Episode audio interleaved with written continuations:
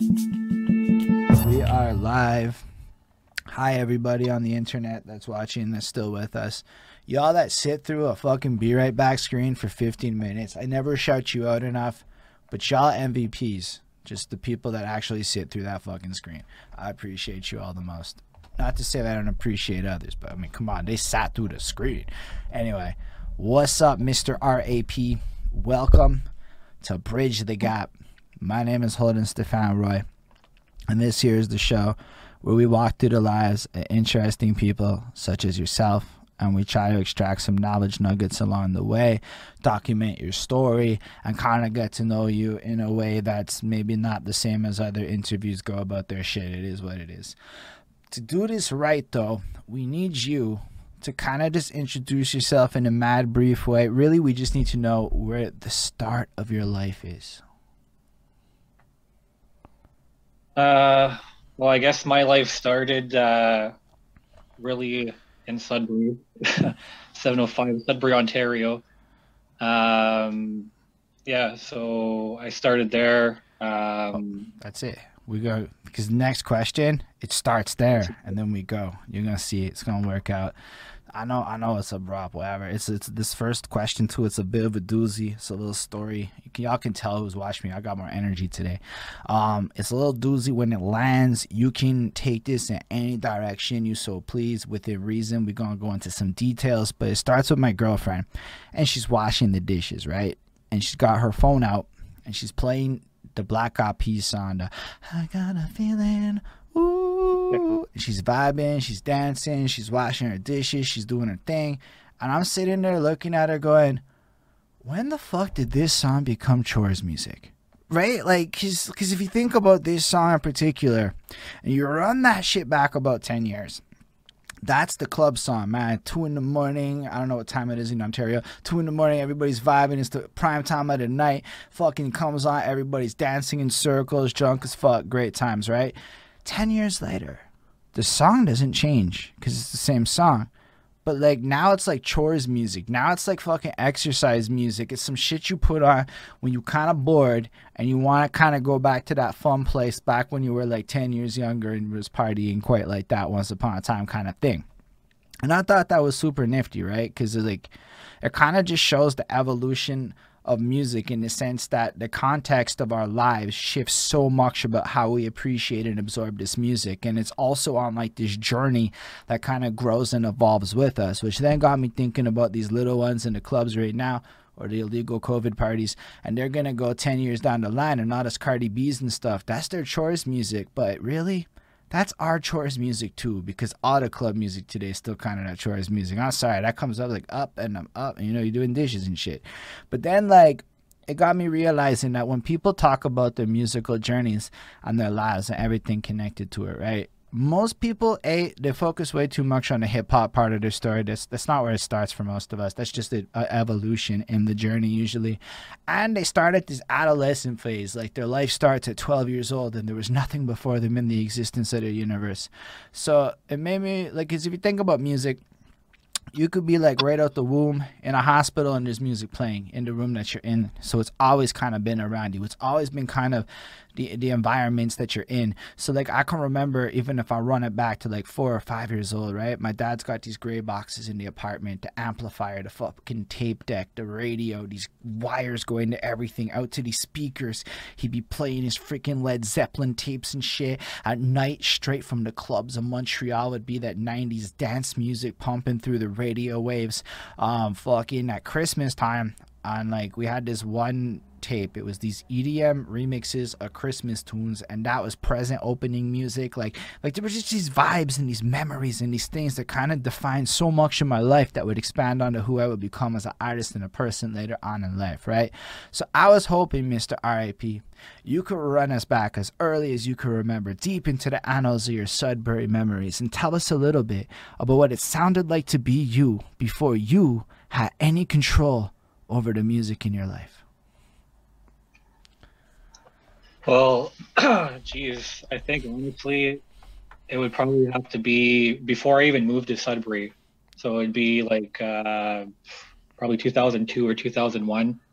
Um, my brother and I, uh, we don't we grew up together, but we don't have the same father, and uh, we used to travel a lot with his dad, and uh, his dad would always play like Garth Brooks and uh, Kiss and Elvis Presley, and we had like the cassette tapes, and we play them in our truck, and we'd always be driving all over the place, and we'd just be singing, and I I would see him sing, and I would just be singing, you know, and like subconsciously, like I don't really didn't really have any control over what was going on. I just seen that my like father figure was doing what he loved to do, and it made him happy. So it made me happy at the same time, by proxy, like reflecting his happiness, kind of thing, you know.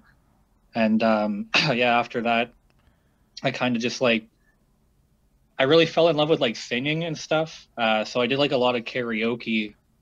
But you were like Just, young, like- young. Yeah, like young. Like uh, Say we went. I remember.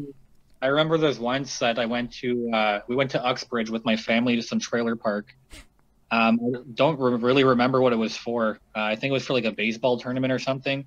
And uh, there was this barn. Okay, it's like the most like northerner crap ever. Right? It's just this barn chilling there. They were doing karaoke in the barn, and I was like, "Hey, man, I love karaoke. I don't remember how old I was. I think I must have been like at least 10 or 11 at the time. 10 or 11, yeah. So I ran up with my brother. I signed myself up to do two songs. I think that one of the songs I did was uh, Lifestyles of the Rich and Famous by Good Charlotte. Banger. Just Yeah. throwing it out there. Uh, what was the other one? Uh, Boulevard of Broken Dreams. Big Uh, banger. so yeah, I really like. I don't know. I always just kind of like found myself like randomly doing music while experiencing, you know, Yeah, the rest of my life that experience, right? awesome. So before we go past the age of 10, you got to understand, we got to run it through them early days. People want to know about the little RAP in life. I mean, already, man, just the idea. I ask this question to everybody. And Mm. unless you're saying Michael Jackson, everybody's answer changes. All the Michael Jackson people have the same answer, but everybody else's answer is really freaking out there different. Like you're one of the first people to like be like, I was in the car and I by osmosis of positive vibes decided to start singing. Never heard that before. So it's like these kinds of stories are just so unique and personal to like your experience. Like when you were young, then you're busting around singing all over. Are you dancing? Are you doing like musical esque moves? Like tell us a little bit more about your young adventures being a little singer. Uh, well, yeah, honestly, like I found like um myself, I have like a, a little bit of a lisp when I speak, so I never really had like that much confidence to be able to like sing and stuff like that. But I always had the showmanship. So even when I was a kid, like I, like you were saying, I was always flailing around. I was always dancing. I was always like, uh, I even remember what was it? Oh my god, was the movie Shark Tales? Uh, on the on the on the DVD for it, uh, they had like the uh, you could learn the cho- choreography. So me and my brother, we just learned every single move to the to the all the songs and everything. But uh, I always loved like, you know, just like I said, like showmanship. I love making people happy. I like making people laugh, and I've like I've always been a goofy person, even as a small child and stuff. Like I remember another story with my stepdad. Um, he always tells me this story when I see him too. Um, we went to go see uh, Santa Claus or whatever one year, and uh, I forget what Santa Claus asked me what I wanted. I said like a guitar or something, and I I got up out of his lap and I started singing his Garth Brooks song while everybody was in line. I just started singing for everybody, and it was kind of like I don't remember because I was really really young, but my stepdad tells me this story all the time, and it embarrasses me sometimes. But That's a great story though. That just shows that like yo, because the way I look at it, um, if there's any truth to ten thousand hours to mastery, which I believe there's a shit ton of truth, except that it's more like twenty to thirty thousand hours to mastery. Uh, but like, uh, if you have any truth in that, you're already clocking EXP at that point. You're already out there doing some pretty incredible stuff. Uh, I I know it's like often goofy, embarrassing moments, and maybe we're like as adults we think about it and add that lens of adulting. But end of the day, it's super practical life experience to be able to bust in front of a crowd and do some Garth Brooks. That's and that's a tough crowd. That's like pissy parents. There's no, happy, Yeah. there's no happy parents in a Santa Claus line. oh no, man. Um, no, that's super cool. Like that's the kind of stuff though, for real. That's a good story. Um, What other kinds of stuff were you up to as a little one? Were you into like drawing, a comic book kid, sports? Uh, so I always like I played sports a little bit when I was younger. I got a lot more into it as a teenager. Um, but one thing I think that stayed like constant in my life is probably like, uh, like I said, my love for music, but also video games too. Mm. Like, uh, obviously a lot of people play video games, but I've always like myself. Um, I never actually had like my father in my life, so I feel like a lot of times like there's a lot of lessons that I've learned from video games. You know, a lot of things that I know personally as a person today that I've learned from playing video games. You know, it's kind of weird, but it's the way life is. I don't find it that weird. Uh, honestly, I played a lot of video games as a kid, and I attribute half my analytical thinking skills to Pokemon. Like, if you really, if you like really think about Pokemon in the early days, you had to remember so much shit and run real time algebraic expressions in your mind to figure out what move to use when you were battling your homeboy based on crazy shit that we all pretended we couldn't do in high school. You know, like if you really think about it. it's true. There's no like uh, Google and shit like that. Like at that point, right? Like it was pretty trash. It was more like you could find pictures of your Pokemon and like a list of stats that you would have to print. Like there was no like cool apps and shit. They hadn't figured out the math yet. It was more like you just had to memorize 250 fucking Pokemon, all their types, what types were good against what types, what moves were worth using. Uh, uh, you just all think about it though. At that point, you're doing basic data analysis, which turned out to be a really useful life skill in 2021. 100%. So I believe it with all like the ethos and things that get put into video games that like a lot of lessons can be like transcribed effectively. It's just like books but like different if it's done correctly. Exactly. Um, that's pretty fresh. So around 10, 11, you start, you get that like, you know, evolution into the karaoke world. Is that your first like real performing experience? How did that go? Actually, did you did you kill those songs? Oh, hundred percent. Everybody loved it. Like, obviously, they're still gonna clap for a kid. Obviously, if I'm going up there, but man, I'm telling you, I still destroyed it, whether they liked it or not. I I could have mic dropped if that was a thing at that point. I could have left. Oh, it was it was a good game, and it always like, I don't know, it always made me like like being up in front of a crowd and like jumping around and stuff. And the thing is, is that at that point, like uh, I didn't really piece together that I could make anything myself. So it's like I would just like enjoying other people's music making sure that other people enjoy the music with me. Like I just really like connecting and being like uh I guess I don't know, like a conduit for for whatever message the artist is trying to make. I'm trying to portray it to the crowd, you know, through karaoke. Yeah, that's fresh does. And like was karaoke like a constant in your life after that or is it like a rarer moment? I don't know, you're like 10, so it depends on like your parents and all that shit. Oh no, man! Like, I don't, I don't want to go ahead too far, but like, uh, my girlfriend that I'm with right now, like, we met through karaoke at a karaoke bar. Say what? That's dope. No, that's fresh. Yeah. Karaoke. Yeah, it's never, it's never left my life. It's karaoke's been around for a while. Karaoke has a special role in my life, so I fucks with karaoke as well. Um, but like, all right, so you're like 11 ish. I guess at the at that point you're into not hip hop. It sounds like you're into more rock and country. I mean, maybe that little emo punk phase that was popping up at that time. Yeah, for sure. Uh, I was definitely more into like the emo rock, uh, like all that Fall Out Boy and stuff that was going on at that amazing point. Shit. Amazing stuff. And um, I did. The one thing though is that like I always liked old country. I was never able to like evolve into liking like the newer country or whatever country is now. You know, in my opinion. I always just like the older country, like the Garth Brooks and Road Hammers and all that shit and stuff like that. I was always able to listen to them, but uh, everything else I was able to like. I have a question. Like evolve into. What's up? Why? I'm like I have a theory on country, but like it's from some guy who watches people complain about country on the internet more than I actually consume the content. I I get what old country culture is, and I get what new country culture is. But as a person who actually consumes it, I'd love to hear your take on it. I so this is my personal opinion. Okay, there's two reasons why The first one is because I like I like old.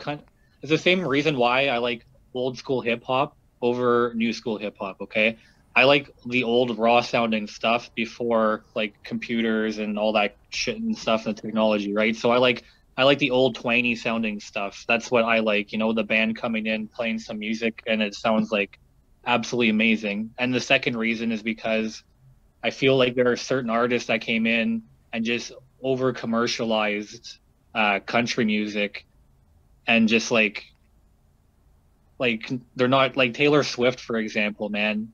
Like she was supposed to be like a country artist when she first came out and she was like a country artist whatever. Now she's like a pop artist. But just because of like that specific artist it just turned my taste off and didn't make me want to like give it another try you know what i mean? I very much do know what you mean. Today, believe it or not, as in not long before I went live, I was watching one of my favorite YouTubers, Todd in the Shadows, discuss how the guy from Staind made he's a country singer now, and he made a song "Mad at the Left" or whatever, and it kind of came off like I don't like that new country. I like that. Well, I was listening to him talk, but that's it. Kind of. Then I realized, oh my god, country and hip hop have the exact same old head. Like it's the Oh, yeah. exact same old head. I didn't know that till today, so I think it's super nifty that you're saying that. But I want to give a lot of credit in the world where drums are played. Sound engineering has absolutely fucked up dynamic drums in a way that is not nice. You can fix a lot of things, but what they end up doing in a lot of modern pop uh, rock of any kind is like they fix the drums. So they find like really good sounding ones and they copy paste it over the bad sounding drums. Whereas in the back in the day, like you know, one little drum hit would be like a little bit louder or a little bit less loud, and it would create this more depth to the drumming. So I believe there's a lot of value in what you're saying with regards to the at least the drum patterns absolutely shifting in the world of country to like ways that will not be replicatable because of technology. Whereas Exactly. everything else you can fake with an engineer pretty well. Exactly, exactly. And I, I believe too it's like like with the the more raw like live sounding music it's just you're able to feel it more. You could feel it through the speakers, you know, like I'm not a robot, like I don't feel some some music that's supposed to be like, you know, binary code to me, you know, like I mean, it's got its look. uh, I've talked to some people, and there's there's pros and cons to all of it, right? Um, the one thing I can say just on this this overall topic is whatever the fuck you like is being made by somebody right now, and the only Mhm. thing that really changed was Billboard. That's what changed. The rest of the industry kind of didn't change as much as people think it did it's more like billboard going from like raw sales which was a little purer towards people's interests to this gameable system of like stream sales like yeah. and weird ethical so like billboard's not the same. So if billboard doesn't reflect the same thing but all the pop media follows billboard then it's like i don't know. All i can say is if you dig a little bit you just find tons of people with like millions of streams that you've like never heard of and it's just there and it's dope.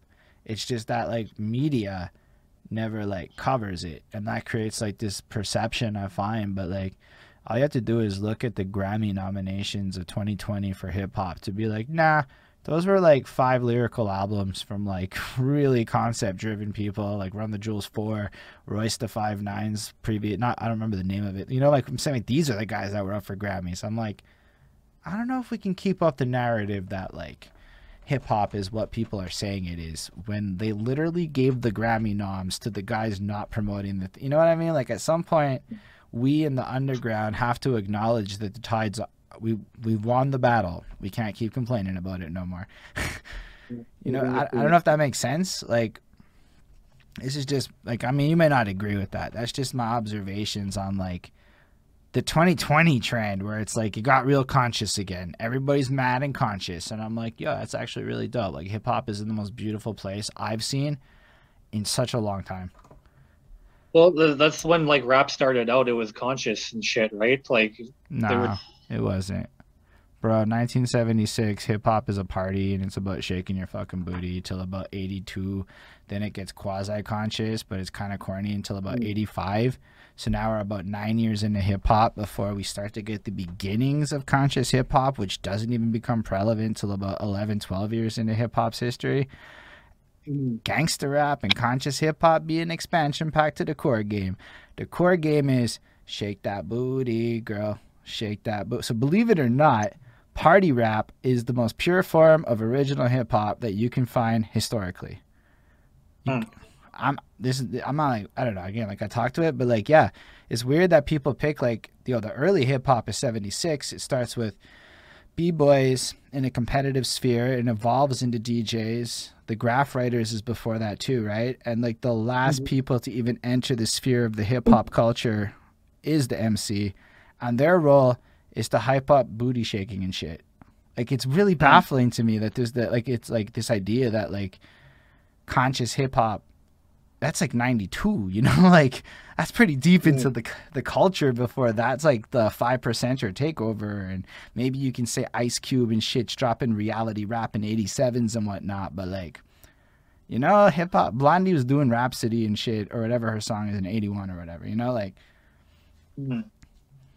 So that would be my i don't know i'm not not to get like i don't want to just like shit all over like the idea you're bringing forth it's just in response to the idea of hip-hop being lyrical at first it's like nah it's actually really not true it was mostly like a giant party that Yeah, I was just I was just referring more to like uh, when they were using it as an outlet to talk about the black struggle and stuff like that. That's more what I was trying to gear more towards. But you're you're totally right though. yeah um like yeah exactly as ismail just said like lyricism is part of the evolution which is why like the, that's the only beef i ever had with the purist argument. I'm like bro like the early hip-hop songs are not what you think. You know like they're not. They become what you think and it's dope. And but that means that if like people's be out there like making booty shaking tracks it's not like against or like the south has like a lot of call and chant response type things and this is tied into like religion right like so it has to do with like the fact that there was low literacy rates in the south and so they didn't know the hymns so well and nobody could read the hymn book so like the person who was up front would like spit the first line and then everybody would sing the line back and that evolves into like a lot of call and response hip hop that's super repetitive and shit. And so it's honestly like just built into a cultural history that has nothing to do with the North. And it's like Mhm. completely different, right? So like all these things get really nuanced to me when we like look at it like at that point. I'll, anyway, I can geek on that forever, and then I'm just gonna talk for a while, and it's not really what I want to do here. It's more about you. Um, so let's go back to Europe, like going through this high school phase, I guess throughout that era are you getting into where are you at with like your music life and your hobbies and the things that you're up to at that point Well, so I have to say honestly, I think like a huge transition happened like the year before high school in eighth grade. Um, I was taking singing lessons, uh, like and trying to get more like, uh, I guess like vocal coaching and stuff like that. Because at that point, uh, I was already writing a lot of uh, poetry. I always, I've always been like um, into like Shakespeare and stuff as well my grandparents always my grandparents always bought me like random like Shakespearean books and stuff like that. I always loved reading. Um, so yeah, I always liked writing some songs, and uh, I took singing lessons for a while. And then uh, when I went into high school, um, I like kind of like hit puberty, like most do, you know. quick question And what are up? like a, a 10 a 12 i don't know 13 year old use songs about Uh, honestly, like a lot of songs were just about like. You know what? Now that I think about it, it's kind of weird. This is the first time that somebody's actually asked me like a question like this, but now I'm like kind of reflecting on it, and like a lot of a lot of songs I used to write about, I didn't really realize it, but they were just songs about like loving people and kind of like not being alone and shit like that. And like I never kind of realized that before, because like I like I was a goofy kid, and I always like kind of like you know fed for attention from people because like I didn't really have my my family around that much and I guess through my music like subconsciously I spoke through my music I didn't really ever think about that that's pretty crazy. It just blew my mind. Honestly, it's a little bit why we like to go through this like through your life story narrative, and maybe we'll go a little sidetrack, but no, that's the goal of it. It's to kind of go through your story, and then even like listening to what you write about now, it, it like adds more depth to your album. This adds depth to your album to me. Like I'm like, yo, say a word, and then I can picture back to your bars, and I'm like, oh, say a word. That is this dude, you know, like to me, and it's really cool. Are you showing people your stuff? You like, you know, sliding it over to the girls, trying to get a little bit of attention. no, unfortunately, I can't do that because my girlfriend's on the album too, right? So I meant like when you were thirteen or twelve, like super young, not now. Oh, my bad. Um, yeah, honestly, I was like, uh, when I was in like elementary school, probably up until like halfway through like ninth grade too, I was kind of like a little like, like gigolo, I guess you would say. Like I dated a lot of the girls, like in my school, like you know, just who it was. Like I love it. I was just I was the goofy kid, and I was like the personality and stuff, and I I liked singing, and I kind of was like sort of like because of the poetic side, I was sort of like soft at the same time. So a lot of girls kind of just liked it, and uh, just you know, whatever. you totally wrote them custom poetry, didn't you? Like, okay, let me tweak this pop song for you. Let me get you like that. I might have done a couple of custom poems for some people. Yeah, ah, it's proper, my man. We do what we do when we're young, and it's it's not a bad move. Honest, of all the moves you can bust out to impress a girl, I wrote you a poem in my opinion, should be heralded as one of the doper moves a person can do. I'm just saying. That's like a custom poem piece. That's like art and shit for that person. The quality, totally up for debate. The intent is powerful. so are you like at that point like then performing at talent shows and like trying to dibble and dabble in recording and that kind of stuff? Uh, I never really did recording at that point. Like I did like uh, I did a lot of random karaoke's and like I think at that point the only talent show that I really did was uh, um, we went to a family reunion and they needed somebody to like fill some time and I was like, hey man, I like singing and I just went up and sang some stuff, you know, like just like that. But uh, yeah. when I got more into like recording, uh, well, actually was in like ninth grade, so like essentially I had this I had like two huge epiphany moments that made me like really know what I wanted to do with music. And one of them came in ninth grade where I was uh, we had these two different like classes to separate the juniors and the seniors in our school. So we had like a study period and a lunch period at the same time, and then it would like flip over kind of thing. So we had our study period first, and uh, at this point, I didn't really like rap in front of people. I just was still kind of writing poetry and stuff. And uh, these two chicks in my class, they pissed me off, and they were like talking shit about me and stuff. And Holy I talk shit. about it. This is this is like this fucking the, the first track on your project. You, man. so yeah, they were actually talking shit about me or whatever. So I wrote a rap about them because they fucking pissed me off. And then uh, when the bell rang, I went out in the hallway and I went up on a bench and I rapped in front of the entire school, and everybody loved it. And they were all cheering and shit. And at that point, I was like, man, I really like the like you know, like everybody's cheering and shit for me. I was like, this is really cool, you know, and that's when I started like freestyle rapping uh, a lot more than writing at that point. Because I just like fell in love, dive deep into like hip hop, and like just started listening to a lot of rap and stuff, and uh, yeah, just started freestyling in front of a lot of people and stuff. Mm. I totally appreciate that grind. So you're basically running high school, and you're are you guys like battlings and stuff, or is it more like you just showboating? Uh, well, at first it was like we were trying to make it like battles and stuff, but there's not a lot of like people that like. There's a lot of people that rapped, but there was not a people that like were, like how do you say like um, like open with it at the time. Like a lot of people rapped, but they rapped on their own. They were like off in the corner doing their thing, and then at a certain point, uh, like in my hometown, um, it kind of just like blew up to be a cool Sudbury rapper and then everybody all of a sudden was a fucking rapper in that town. So yeah, including me. So there you go. that's fair, man. But I think everybody's a rapper everywhere. You know, that's the yeah. one thing the whole world has in common right now.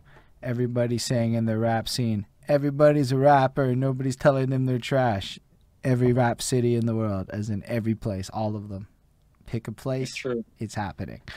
Um, That's that's still so you're like a, a teenager and the rap scene locally like picks up in a tangible way though. That's like nifty. What triggers that?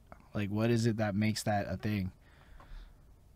Well, I think a lot of people, man, it was kind of shitty at first because there's a lot of people that kind of fell into it because they're like, oh, I'm gonna drop out of school. I'm gonna be a rapper. It's like they thought it was like an easy route, and then once they started doing it, then then they realized it's not such an easy route. You know, you have to be like dedicated to what you do, and especially when you're creating something.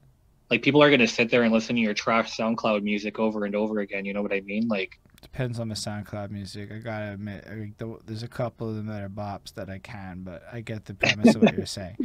If I could reframe it, just because SoundCloud, yo, people listen to SoundCloud and we can't shit on it. In fact, I, I here's what happened to me. I'm at work and there's 22 year olds there. Now I'm like mm-hmm. 33, or at the time a couple years younger. So I'm like, okay, I gotta listen to young ones. He's like, bro, why isn't your music on SoundCloud? That's where I go to listen to music. And I never thought about SoundCloud the same again. I put my shit there. Mm-hmm. Shut the fuck up. but mm-hmm. I think what you're trying to say is that low effort, common denominator, trend hoppy shit. Yeah, basically everybody thought that that's what it was gonna be, and like there was a thing that happened in my town too. There's this artist that uh, he goes by the name uh, Mo Littles, uh, like Morgan Little. Say fucking um, word. That dude yeah. is linked up with fucking people that is doing tracks that I'm getting interviewed by a guy on a song with him. Anyway, that's fucking say word. I had no idea it was from there. Yeah, he's from Sudbury. So like uh, when uh, the song uh, "Black and Yellow" came out with, with Khalifa, uh, Morgan made a, a, remix called "Nickel City" because uh, our our town's a mining town. Uh, like Sudbury's probably I think like it's the mining capital of the world, or like at least Canada or something.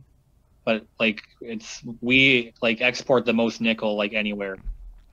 Say word. But yeah, so basically he made a song called Nickel City, and it was like an anthem for our town. I played on the radio and shit, and it was like a huge thing. And a lot of people in our town, like, no offense to the people back home, I love everybody, but there's a lot of people in our town that they thought that, you know, like, hey, Morgan's coming up, like, I'm gonna start rapping, so like, we're all gonna come up together and shit, and like, that that was kind of embarrassing to see happen because a lot of rappers started rapping, and as soon as they noticed that, you know, nobody was picking them up like right away, they just kind of stopped right away, and you could see that like it wasn't well, the passion wasn't the passion wasn't there. That's what it is. I don't know if it's embarrassing.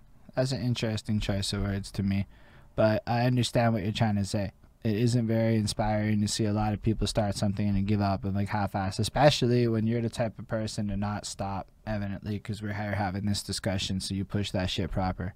I I got where you're mm. coming from, but um, the way I always saw that as a blessing not everybody that was making music when I started is making music today, but all the other ones back then that see me still doing it today are very aware that I'm still doing it. We may not even like each other, but there's like this mutual head nod. You're still in the game, eh? Respect. um, so I appreciate that sentiment, but still, I had no idea he was from there. I didn't even think that. Like, I fucking swear I just added that guy to Facebook like recently and I just like he's been a name I became aware of because of my next man's. He ends up joining a group, the fe- the feast or fast or whatever, and my my man's is in the same group with him, so it's like uh, anyway. And then I, I bought roti off the other guy in the group.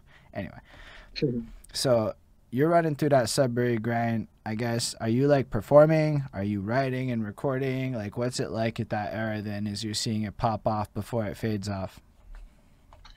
Uh, so at that point, I wasn't really like uh, recording. at that point, I was trying to make connections and network with a bunch of people, and uh, so I had like a couple of rappers from my hometown um, that are actually still rapping today and stuff. That uh, I go have like small sessions with them and stuff, and uh, like we would record like stuff, but we would never put it out. It was always just like rough drafts, like random stuff. Like we were just having fun freestyling, writing stuff.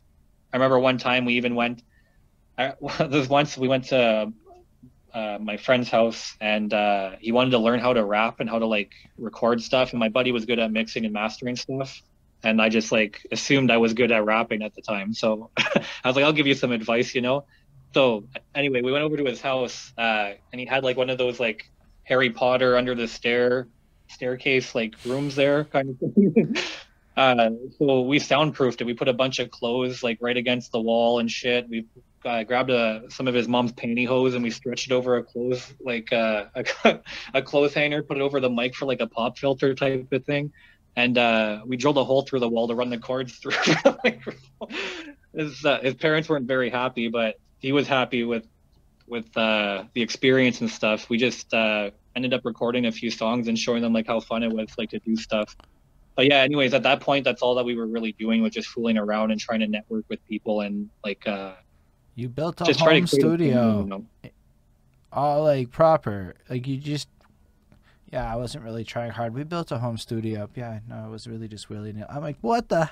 That's a kind of a pretty big accomplishment, stills, you know. We built, yeah, it was like, like if we took pictures of it, it looks pretty funny, but like yeah, we had like clothes like pressed up right against the wall just to take in like the like the soundproofing and stuff, right? Yeah. and like even before we were recording, we popped a balloon inside while it was closed, and you couldn't hear it. You couldn't hear the balloon pop inside of the closet. Facts. Like um, some of the best sound I ever encountered wasn't booths. It was shit like that, like these bootleg ass studios with towels everywhere, and you're like, say a word, it really works. yeah. Do yourself videos, man. Um, so I guess um, at what point then do you start to like elevate it to a point where you take it a little more seriously? Uh, so I think it would have probably been it was like 2018 because like I was always writing music and I've always I've always had like I have a ridiculous amount of books just with lyrics I've never ever used in them and they're just sitting doing nothing. And essentially, I had I had one year where I was like, you know, I wasted a lot of my life, and I just want to like, like, I wasted time getting experience in my life, so I wanted to like take some time to like shove forward and gain some right. huge bits of experience at once, type of thing. You know what I mean? So let's say I don't. When do you finish high school? And I would have finished high school in 2012 fresh. So let, us go back to there and we'll get to it because I believe you said you did some nifty shit in the middle. So, I mean, you mentioned some stuff that I thought was nifty before. So, like, what happens for you after high school? So, let's say you run through the high school, you guys are doing your thing. Unless there's other, like, super cool high school stories you want to share, upon which feel free to share. I just um, kind of, you know, I never know what comes next in people's lives. yeah. Man, there's so much shit that happened in fucking high school. Like I could I could tell you a bunch of stories. Like I said, I was a like you believe it or not, me and all your fans give a shit about the high school stories. Man, like honestly, like I was such a little shit in high school and stuff and and even elementary school and stuff and like it's crazy like like looking in retrospect to see like I could see myself how people change throughout their life just by looking at my own life, you know, like I'm a perfect example even just for myself. Cause like when I was in high school, I remember one time I was doing I did track and field and uh I was doing this event. It was uh I like doing I like doing really short distances, like the hundred meter dash. But then I also like doing things like uh, the 2,000 meter steeplechase or like uh 5K, like um, what's it called? Uh, Costa Foam there. Uh, I, Yo, I don't even know. Because here's the like thing, the I, I, would never know what that is in English. That would have just been some shit they said in French my whole life, and I never would have thought to look it up. You know what I'm talking oh, about? Oh, cross country. Yeah. Cross country running. That's what it is. That's what it is. Okay. So like, I never like doing the distances in between, like the 800. I was never interested. 400. I don't give a shit. Like it was always the small stuff or the really long stuff. You know. So, anyways, I was doing the 2,000 meter steeplechase, and what's a steeplechase? I was running. Uh, so basically, the steeplechase is like it's like hurdles, uh, but they're a lot bigger and wider. And like you just got to run around the track, and you could either jump, you could set your foot on top of it and jump off of it, or you could just jump right over it. It depends, whatever you want. And then there's one part in the track where they have this ginormous puddle of water that you have to jump on the steeple and over the water to continue doing the race. It's like an obstacle course, sort of that sounds more fun than a than an 800 meter. it does, right? So uh, yeah, this one time I was go I was uh, running and I was going to jump over that uh, puddle I was telling you about, and this uh, person was going to jump at the same time as me, and they kind of gave me a shove. And while I was coming to like jump on the thing, I smacked my ankle and just fell over into the the thing. and I I think I fractured my ankle or something like that. So I had to get uh, crutches for a while, and we had an elevator for the school. We had a key for the elevator, so. Right, because you have uh, crutches, so you get the elevator key. Exactly right. So, um, I used the elevator, and what ended up happening is that I went to a corner store, and I cut 15 keys to the elevator for all my f- closest friends and shit. and I went back to school and I gave out these keys to the elevator to all my friends so they could all use the elevator whenever the hell they want. And the funny part is that or whatever the hell they want. Yeah. the funny part of the, the, the, story is that my school only had uh, two floors, so like it's not like the elevator was necessary for anything. Like, you know, and I just gave these keys out, and what ended up happening is uh, I had like this was like a few months after I was like off my crutches and stuff, and me and my best friend we were going down the elevator. We were just laughing, having a good time, and the door opens and the vice principal's there, and she's wearing these like high heels and stuff, and just like clicking her foot. And I just like I didn't even without a beat, I didn't say anything. I ran past her as fast as I can, ran to my locker, grabbed my shit, and I just left. I was just like, I'm not. I never existed. I was never here in the first place. That's amazing. Yeah, no, I could imagine if you give a bunch of teenagers an elevator key, there could be some tomfoolery that could happen in the elevator.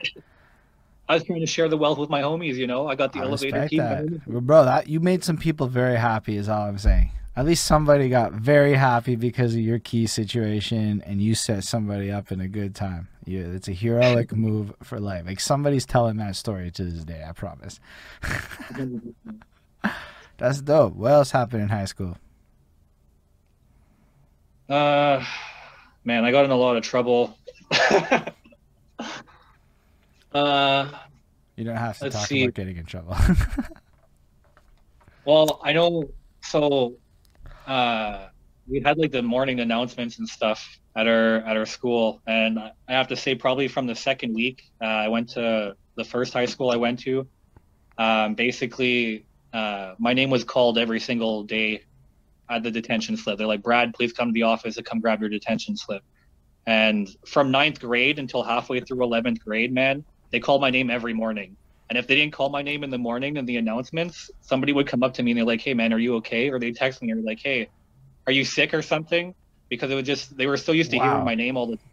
That's... And it, it even, it's so fucked up because it's like, it was like, um, it was like personal advertisement because still to this day, bro, I meet people I've never met in my life, but they know my name just because they heard my name every day for four years over the fucking intercom at school, bro.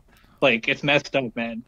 Yo, there's actually messed up on multiple levels. They used to do some real public shaming shit. I don't know if they still do that, but that's so like shamey, right? Like that's like literally saying like, fuck this kid. He gets detention, so fuck him. All of his peers are gonna know he's the troublemaker. Exactly. And then, like, at that point, man, I didn't give a shit. I wore it, like, a, as a badge of honor, you know? Like, they called me to the office. Like, Conor McGregor walked my way over to the office, grabbed my detention slip, and was like, I'll see you there. And then I just never show up, and they'd be like, "We're gonna give you three more detentions." Like, bro, I have detentions until I'm 40 years old. Like, you think I give a shit? Like, like it's done. Like, that's amazing. Um, I don't know what else happens in high school, but I'm also curious to know what happens after high school. So, like, what do you go on to like college? Do you stay in Sudbury? I don't know what you guys have in Ontario. What do you call it? University there? You because you don't have CEGEP, so even when you said high school at grade eight, I had to adjust for a second and remember it's not Quebec. So I don't fully remember the name. It's like it's university right away. Now you have four years of university and 12 years of high school, right? So you go to a grade 12 and then on to university, correct? Like that's how the Ontario system works? It depends if you want to go. Yeah, you go to college or university, and then uh, so, depending so on. So, what's the program, difference between college and university? Uh, college is like, honestly, like I've never personally had the experience, but from my like going to to experience it through my friends and stuff like that and relatives. Um, essentially, uh, in my opinion, what I took out of it is that university is more geared towards uh, like actual academic like learning and uh, a lot of uh, college is more like I find like a lot of college, well, sorry, a lot of colleges, a lot of hands-on learning, even though there's a lot of stuff that is like theoretical and stuff. But there's just a lot of partying going on, just getting to know people and stuff. Trust, you know there's, I mean? there's partying at both. Yeah, there's partying at both. But I feel like I feel like college is more of like a, a personal, like human experience. I don't feel like university is that much of a personal human experience. Like, I feel like you're more like I don't know, more in the books in a university kind of state, you know. But that's just my opinion. I've never been to any, so I I don't know any. I understand that, like, yeah, university is colder and stiffer. I can see that being, but it has to do probably with your program too, right? Like, if you're up in university in some fucking like theater program, you're probably having a mad different vibe than say the psychology kids who's having a mad different vibe. And I definitely think there's like program specific vibes, right? And so I think Mhm. like what you're saying though is that a lot of the hands-on things creates a different vibe that probably attracts a certain type of person. And I could see where you're coming from, how there's like absolutely drastically different cultures. and yeah, academia is a very because that university is academia, right? And that's a very cold place. It's a very strange place to me. I mean, I don't hate it because it does good for the world, but it's fucking cold. It's not my favorite place on earth. Um. Uh. So yeah, what do you do after high school then? Uh, so basically, after high school, I was uh, working and uh, I don't know, I was getting, guess gaining life experience and stuff like that. Um, What does gaining life experience mean? If you can expand on that, like if you can't expand on that too, don't expand on that. uh, I worked, I worked, uh, I worked at a pizza shop like uh, on and off for pro- maybe about like seven years. Um, and like this pizza shop was like, uh, I don't even know how to explain this place, man. It was like, it was like if it was a Pizza Hut and a Subway like had a baby, and then like the baby came out as like a, a Chuck E. Cheese for adults or something. Like it was messed up. It was a messed up restaurant. But yeah, so this place was like basically just like a takeout restaurant that I worked at, and uh, the mm, like the more money we would make would probably be like around uh like after bars closing and stuff like that because we stayed open till five in the morning and all the other places closed right at two o'clock. That's so like money. instead of going yeah so we were downtown too. So like uh instead of going like to pizza pizza they would come over to our place and they get you literally could get anything. You get pizza you get fucking meatball subs you get any kind of sub you get at subway you get spaghetti lasagna chicken wings like whatever you want.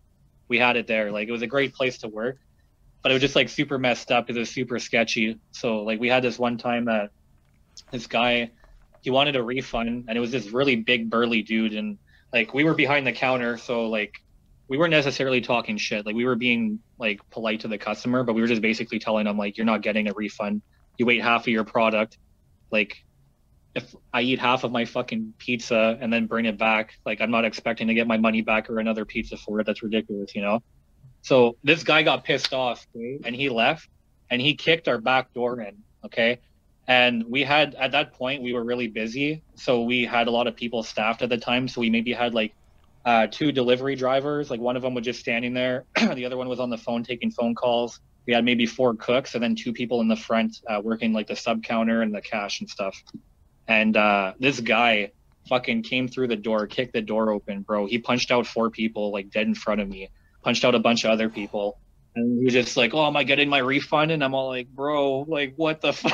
I was like, "I'll give you your money back." Like, I don't give a shit, dude. Like, as if I just watched five people die in front of me, basically. I was like, "I'm you're not taking my life too," you know? Like, but it was messed up, dude. Like, the shit like that happened all the time, and like. One of the cooks, no, I forgot this part. Even one of the cooks, man, we had a golf club for shit like that happening, and one of the one of the guys hit that dude with the golf club, and it was just like in the cartoons when the golf club like bends over them, it fucking just went the shaft just went right over his fucking head and the guy just kept fucking punching people out man. It was crazy. Like that place was absolutely insane man. Like it was crazy. There were fights there all the time. I went out for a smoke once dude. I almost got hit by a jeep. Like this fucking dude was drunk and he almost smashed me on the sidewalk. And i confronted him about it and he's like what are you the parking police? And i'm like what the fuck man? Yeah it's crazy crazy stuff I wasn't expecting you to go there with with that, but that was amazing as far as stories goes. That was pretty incredible. I'm picturing this guy busting through the back. I'm picturing you guys bonk. He's like, I don't even feel this. Pop. I'm like shit, because you don't want to be the guy who's just hit him in the head, who's now staring at him. You know you're about to get knocked out. Like you're not getting out of it. You hit him in the head. You're going down.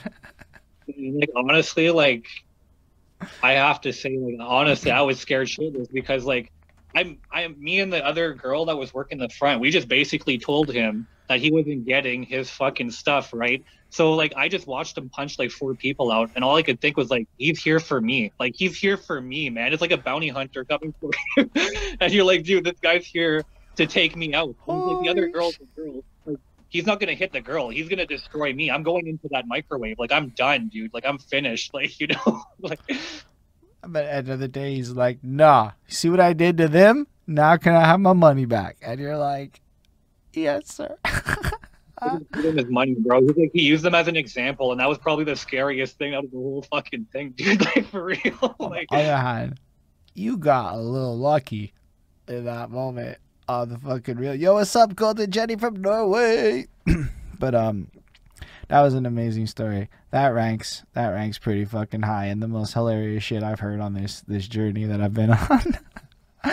Bro, uh, Sudbury's a messed up place, man. I have even more stories just from that restaurant that you would never even believe, man. I like, mean, I'll believe them, but I still want to hear them. Yo, I mean, it's wild. It's also part of like you. So let's say you witness these things, they impact you. They play oh, into 100%. like everything that you become. So as much as I find high entertainment value in hearing crazy shit drunk people do, like I worked at a Dunkin' Donuts, right? So I know all about like the fucking 3 a.m. shift. Like it was oh no, God, it was nothing like as high profile as yours. Trust, I'm in the middle. Of like fucking, it wasn't that bad. But yo, sometimes like people come in and you're like, yo, okay, the energy gets weird. And like, you know, so I can only imagine and I'm in Montreal, right? So let's say there's a degree of well behaved that the country, which is what I consider like fucking Sudbury to me, is like tiny. I know it's kind of, it's like I looked at it on the map. I'm like, this doesn't, it looks like a region of small things. I'm like, I'm, and so like, yeah, different culture, different level of policing and all that other kind of shit. It's a little more aggressive. You know, I bet the cops aren't called as much. No, and it still takes them twice as long to fucking show up too, man. I think you know, like we have like Sudbury, and then we have uh, like surrounding towns. It's called like Nickel Belt or whatever. And I remember there's always there's still a joke to this day that one of the towns that we grew up in is called Levack. Uh, it only has one cop in in the entire town. So like if something happens, like that one cop answers the fucking phone if he's at the office, and then he fucking rolls over to the th- whatever's going on and shit, you know. But it's hilarious. Like, nah, it's fucking. I just looked up uh, Sudbury's population. That's what I do when I get curious. Your Sudbury's population right now is the size population wise of the part of Montreal I live in. We have the same population as Sudbury, and I'm like, wow. I mean, it's kind of big. Okay, it's not as small as I thought. So it's a little bigger, but I wonder. I wonder. I never actually knew this. I don't know when they do the census if they count like uh, what I was just talking about, Nickel Belt as Sudbury, because mm, like that's a good question. Uh, I would assume it. Yeah, it's, it's greater. No, it's Greater Sudbury, In the way that like Montreal's greater population is four million, but like the island is like two. Okay. Okay and that like includes Laval, which is not Montreal, but like for the sake of the greater Montreal area, it is. So, no, maybe not. No, Laval's its own distinct region, so it's all the shit around Montreal, like the eastern townships and all the, the, the English parts and the French parts, the farms and shit. A lot of that is is still Montreal-ish. So in that way, yeah, that population includes your nickel belt thing. Yeah. Yeah, there's a lot of uh, like small, like little farm towns and shit out there. So there's a lot of hi- hidden people all hiding in the bush. So now I'm mad curious what else happened at the pizza place because you got me like super curious. Oh man. Well. uh, okay, I got, I got, I guess I got two more stories I could give you. All right, so the first one is, um, um, this was like later on in life. So basically, uh, we weren't doing as great at this time. I think we just reopened like reopened the store or something, so we weren't as busy. And it was just me and this other girl. I sent the other girl home, so it was just me and the other delivery driver. Delivery driver leaves. I'm just standing there, just cooking, making some stuff. Um, and this guy comes into the restaurant, and he's just like, we had like one of those old like uh, takeout like things where you just come up like inside the restaurant, where you just come up and you like hang out on the side and you like talk to me, I cash you out, whatever. So I could only see like this part of your body like upwards type of thing, right? Okay, yeah. So this guy's talking to me and like we're shooting the shit and I think like I don't remember. I think we talked for maybe like 20 minutes, like 20, 25 minutes or something.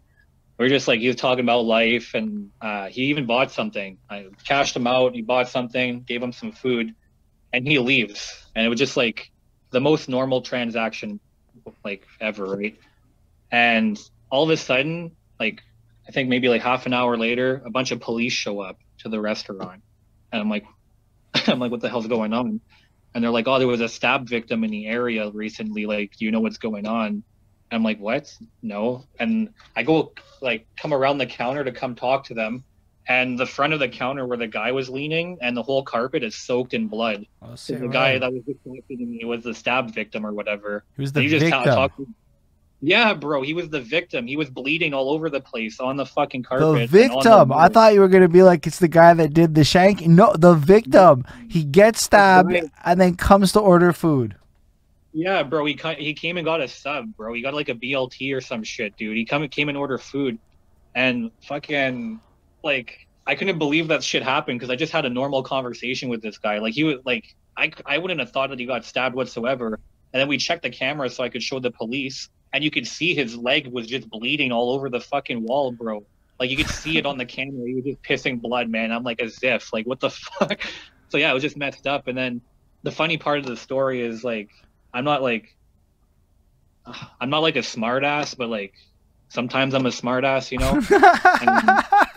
there was like there was like the police were there, right? And the, there were three female cops. I remember this. Okay, there were three female cops, and they asked me to fucking move the carpet or something because we were getting customers coming in, so they wanted to move the carpet. And I just came up and like I'm just a I'm a kid from the fucking from the north, like. I I'm not a clean person. I don't care. Like you know what I mean. Like Bro, I was about to I got- just I move got this it. carpet. What does from the What's up? north mean to you? When you say from the north, what does that mean?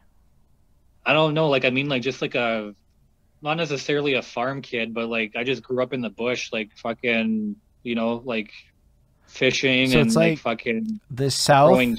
but like the north.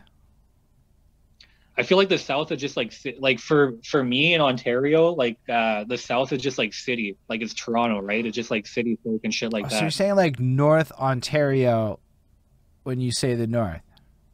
Yeah, it's more like Hick, like Hickville and stuff like that, like where I'm from. Understood. All right, you can go back then. I just had to clarify that because I never heard that before. yeah. but uh, yeah, so essentially, uh, like I said, like not that I'm I'm not saying that I'm a dirty person, but I just mean like I just went to go roll up this carpet. I wasn't thinking anything about it. I'm just like like fuck it, roll up the carpet, move it, blah blah blah. And the police started freaking because there was blood, and they're like, "Yo, you should put some fucking gloves on." Like, what are you doing? And without even thinking or like without using my brain, I was just like, "Okay, mom," you know, just as a joke but it was like three female police officers. So they just looked at me and they were super like unimpressed. And I was just like, oh fuck. I was like, why the fuck did I say that? I was like, I'm gonna go get a pair of gloves right now. So I just turned around. I went to get some gloves. I came back and I picked it up and like they uh, they took my uh like uh, my testimony or whatever after my witness statement and fucking they weren't impressed talking to me after that. I can promise you there's a 50% chance I react the same way. I feel you on that. Sometimes it comes off like that. You're like, yo, let me just go do the thing. Go put some gloves on. They might be right. It still Yeah. feels like what it feels like, right? You know, it is what it is. Um, we learn our lessons in life. Just like in the situation or whatever, you know. I was busy. I was the only one in the restaurant, and I still had to take like orders and shit, right? Hold so I up. was So you're saying there's blood everywhere, and motherfuckers are ignoring all of this to come get sandwiches. Oh yeah, man. People were still coming in and try to order and shit, dude. They still wanted their food. That's amazing. I think that's my and the favorite cops part. they, they were talking to me, and they're like, "Why are the cops there?" And I'm like, "Bro, there's fucking blood in the lobby, right where you fucking walked right by, bro. Like, what do you mean?" And they're like, "Oh, I thought it was tomato sauce or something." I'm like, "No," and they're like, "Oh, can I get a BLT?" And I'm like, I mean, at that point, you're like, well, whatever. I mean, I'm here. I didn't come here for nothing. This is this is why I came. Like Ismail said, it's the importance of food. Like even that guy who got stabbed, it was I. It must be like super delicious. We got to give credit to this place because I mean, that has to be delicious food if you choose food over medical attention. Is I guess One what. hundred percent. Thing dying, he's like, "Yo, let me get my protein real quick, man." Like, fucking. All right, so what's that last story you said you had? Because now I'm even curious. Mm. The, the first two are gold. So the last story this happened, and this was like, uh this was a pretty cold night, and I think it was like, uh, fuck, it was like in the negative 40s or something. It was like a, one of our coldest nights that we had. And basically, what ended up happening is I had a guy come in, and I think it was like half an hour before closing, and he ordered some food. I was talking to him and stuff, and while he was leaving, this fucking dude pulls in. Uh, I think it was like a Forerunner. It was like an SUV, and like the restaurant was like on a corner. So like the entrance was like, I don't know how to explain it. Like the entrance was literally on a corner, like you'd see in, like a TV show, like those old school fucking like restaurants type of thing, like right on the corner type of thing. Doors right there. You go on the corner, you're right there inside the place, you know? Yeah, the S- SUV pulls up in the intersection. The dude in the SUV comes out of the driver's seat and uh, he fucking starts walking towards the door and the SUV's still rolling or whatever, like in the background. And the guy like goes to open the door that's on the inside and the guy on the outside, he fucking like Spartan kicks the door and like boots the door on the guy's arm. And all you could hear is the guy and he's like, Oh, I want my motherfucking money or whatever. And I just turned around to see like what the fuck like what was happening. And the one guy's all like, "Oh man, just leave me alone." He's like, "I'm just trying to get some food." And he's like, "Oh, have you got some money for food, or you got some money for me, or whatever?" And it was like they were having an interaction or a whole fucking like interaction about owing money or some shit. And essentially, what happened is uh, it was so cold outside. Uh, I had a huge metal like security door. The hinges snapped on one of the door on the bottom part of it, so it just fucking like came off like this on the side. So the door was fucked. So at this point, I was pissed off. So I was screaming at these fucking dudes, and I told them, I was like, "Yo, you need to get out of the restaurant right fucking now before I call the cops or all this shit." And uh, so the one guy that ordered the food, he turned and tried to run away from the fucking dude while I was talking to them. So like everybody was chill. I was talking to them. The one dude's like, and just kind of like fucking jets out, pieces out or whatever while we're talking. It's And like a the guy that video game. Yeah, man, it's fucked. The guy jumped out of the SUV that jumped out of the SUV, bro. He fucking books it after this guy, okay? And the guy that fucking ordered the food, he jumped in the driver's seat of the SUV, dude, that the guy fucking got in and went to go drive off in it, bro. And the fucking other guy that came in like broke the door, he jumped off like I was outside watching these guys and the guy was in the fucking driver's seat and the other dude was holding on to him, punching him in the fucking face, bro. And the guy was still driving off, and the door was open. And when they caught like a little bit of speed, the guy fell off and like rolled off and shit. And they just fucking drove off. And I found out after the guy came up to me and asked me to call the cops. His girlfriend or wife was in the car in the passenger seat, and the guy just fucking drove off, dude. Like it was so messed up, man. Like so so fucking messed up. Yo, that's like, straight up out of like, like you like you know this shit's real, but you don't realize this shit's real till it's like actually real, real. You know, like that's real stuff. Dude, man, like, could, like, I, like when it happened, I couldn't even like process that all of that happened until I was telling my friends about it and stuff. And they're like, "Bro, like, what the fuck? Like, that's crazy." And I'm like, "I guess it is." Like, you know, like it, was so surreal that it all happened. And like, like when the guy jumped in the vehicle, like I, I obviously just froze. I didn't even know what to do. I'm like, "What am I gonna do?" Like, also go jump in the vehicle and tear the guy off? Like, I what use is that gonna do? You know, like. I mean, Golden Jenny's hilarious. I'm not going to Canada. Yeah, I mean Canada. I mean Canada's just like everywhere else. It's got happy times. It's got moments like this. I mean, for me, it's like a reminder that there is this whole other side of life that exists in complete tandem to the side of life that let's say I'm more privy to, and it's just real. like sometimes it's worth watching what you say because or who you get involved with because there might be consequences that are more real than you want to deal with one day. Yeah, exactly, man. You don't know anybody's backstory. It's crazy these days. Anything could trigger anybody at any moment. Well, that's fair. I find there's ways to navigate that minefield by being a little cautious, but it is definitely worth remembering that. But yeah, like fuck, man. I guess it's also like that small town mentality too, right? And I don't mean it in like that sense, but if you're calling the North, I'd never heard that, man. I would have called Montreal the North, but now I feel like Montreal's not North enough to be the North because you made me feel like I'm some city fucker by comparison.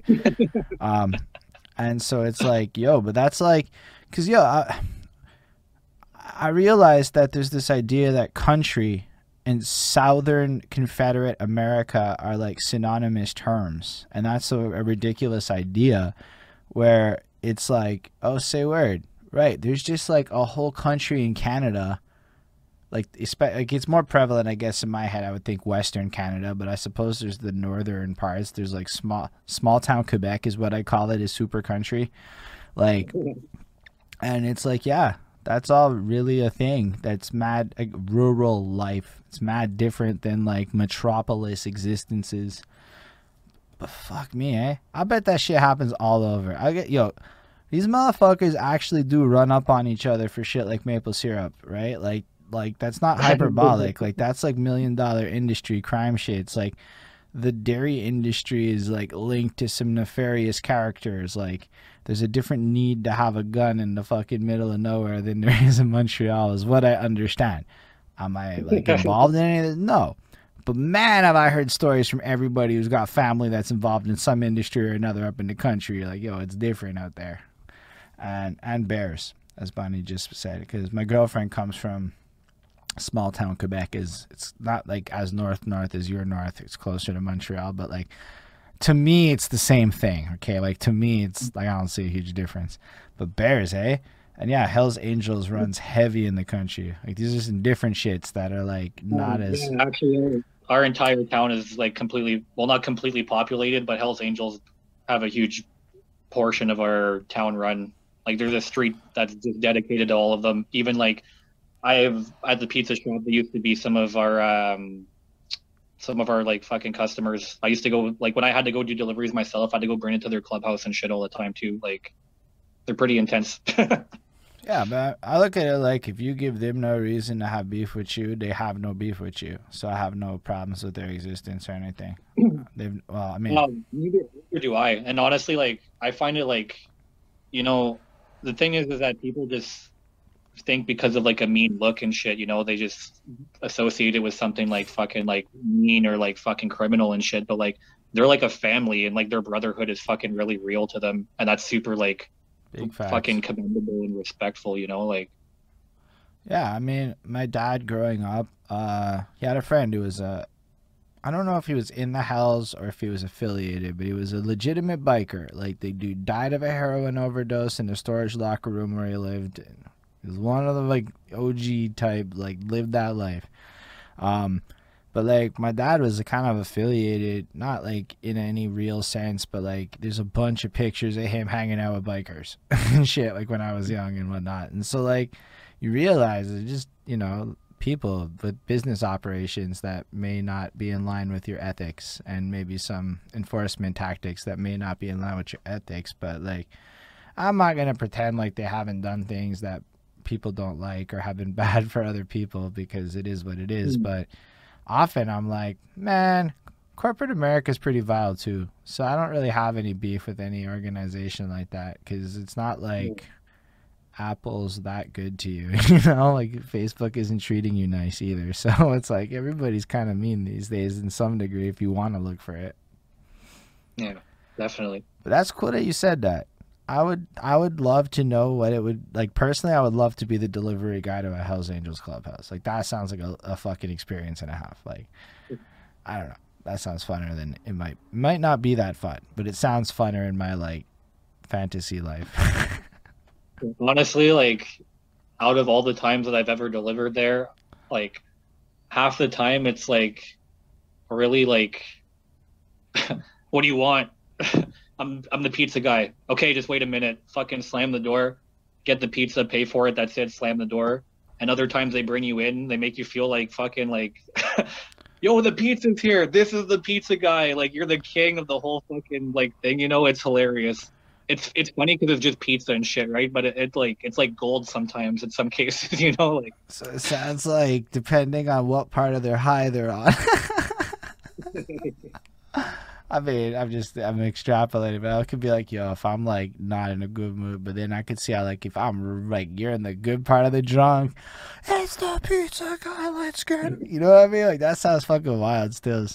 Um, that's cool. So you're doing that for a minute. I guess you said seven years. Meanwhile, you're writing your poetries, you're doing your thing, and I believe you're karaoke because you said that that was the thing that was in your life. So are you also participating in karaoke culture at this point?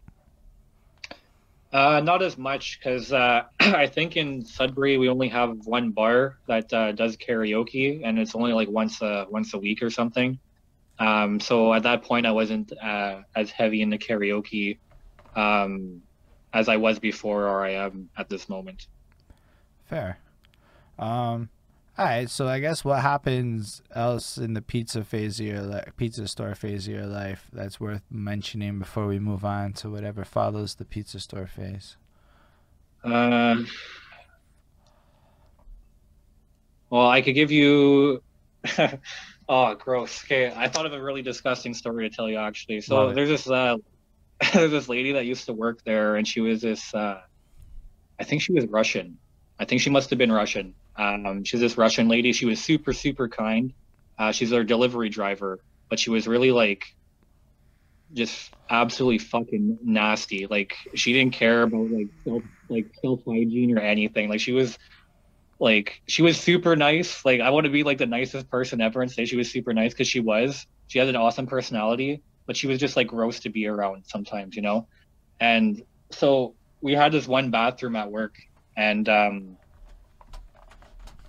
I don't even know how to explain this story. It's so fucking gross, dude. So yeah, we have this one bathroom at work, and basically she was like on a diet of only eating food from from our restaurant for like a month, and like I don't care where you eat from. If you eat that specifically for a month, you're probably gonna have the shits at some point in your life, right?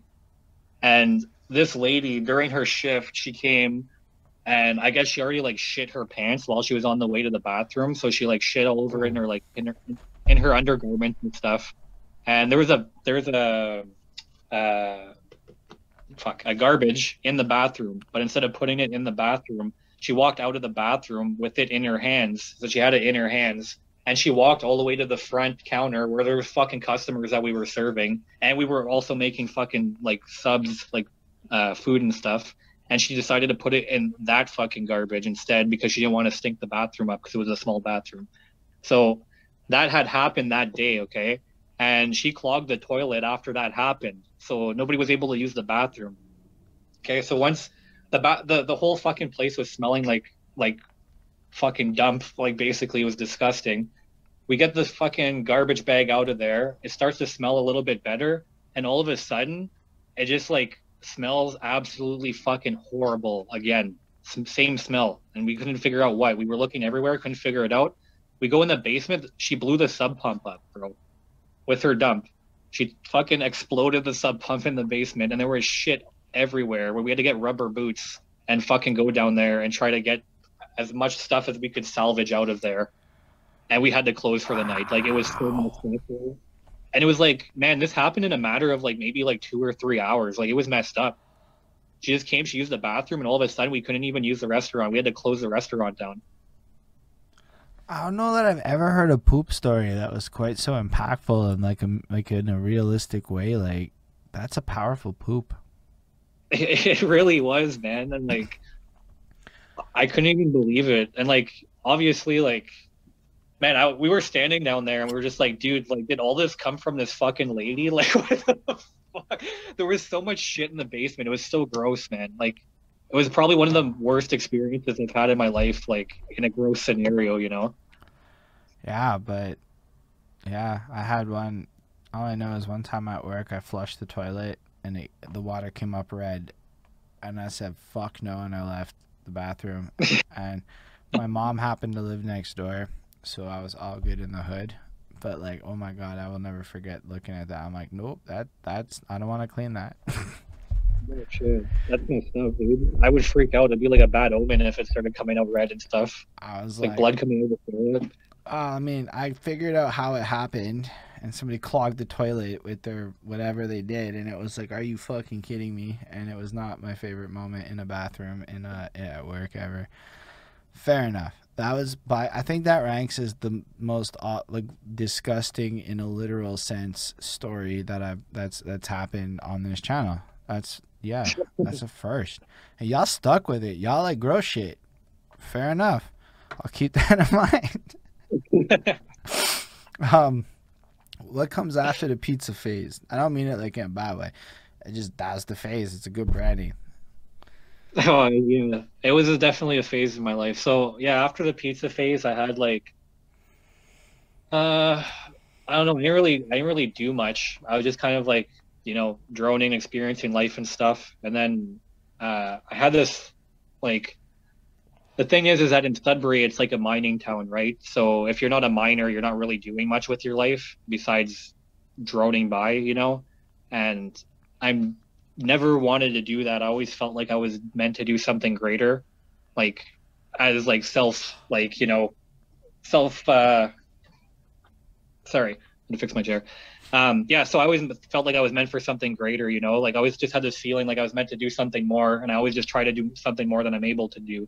So I had this point where I was like, you know what? I don't want to live in Sudbury because I I respect my town and I'll always put on for my town, but I need somewhere where there's more opportunity for me, you know. And my first choice was actually to move to Quebec. I had a friend that lives in Val d'Or, Quebec, and he was going to get me like a job out there or whatever. So I was like, I'm going to go there, save some money, and start like working and shit, you know. And uh, Is that what the ended up idea? You go to Quebec to save money? Is that how it's known?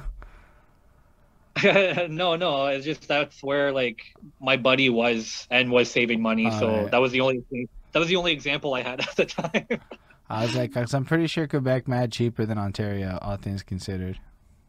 I don't know. yeah, Ontario was pretty fucked up for prices of stuff, man. Like Yeah. I like.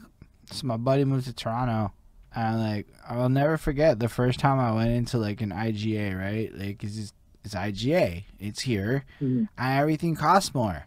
When I mean like everything, I mean almost every item costs like a dollar more, and I'm like, yo, that's like a lot, a lot more a month when you really every every item costs a dollar more. I'm like, yo, I don't know if I can afford Toronto. I need to make more money to actually go to Toronto and have any semblance of the same standard of living that I have here in Montreal. A hundred percent. Yeah.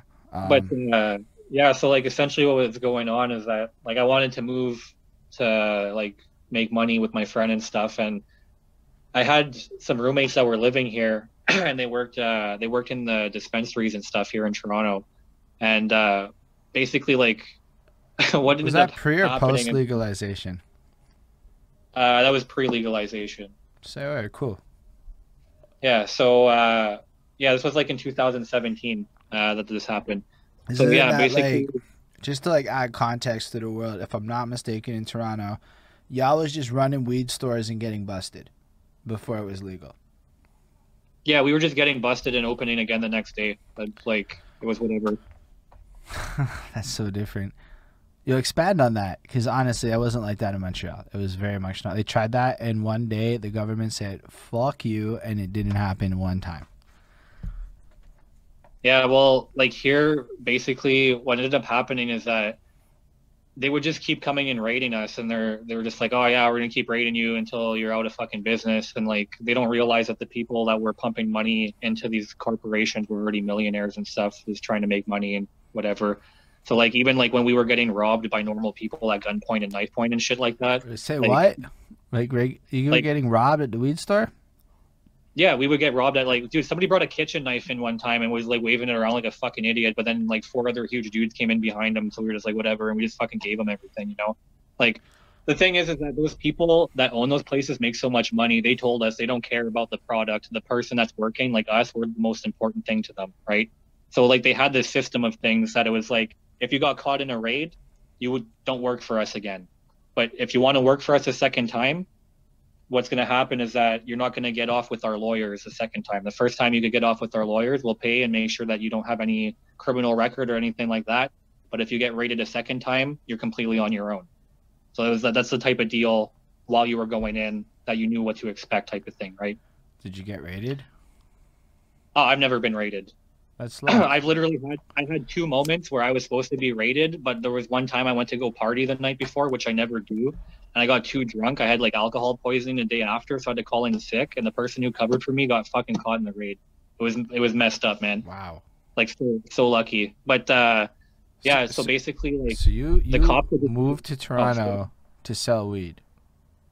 Le- well, well yeah, quasi legally. Yeah, sort of. Like basically, what happened is I just came here to visit. I just came here to visit my friends. Like they moved here, they were doing good, and I was like, "Yo, I'll come check out what you're doing." And as soon as I, okay, so I always I always did this thing. Okay, so whenever I'm driving in cars or on the sidewalk, I like to yell at people. Like I just like I'm like a high energy person. I just like to get people's energy. Like you know, I just like I just like yelling at people and getting people on their toes type of thing. Like I'm just random like that, you know. And honestly, I was here in Toronto one night with my friends, and we were out. I forget where we were exactly, um, but we were walking by. We just grabbed some hot dogs. Street meat's the best meat in, in Toronto, 100%.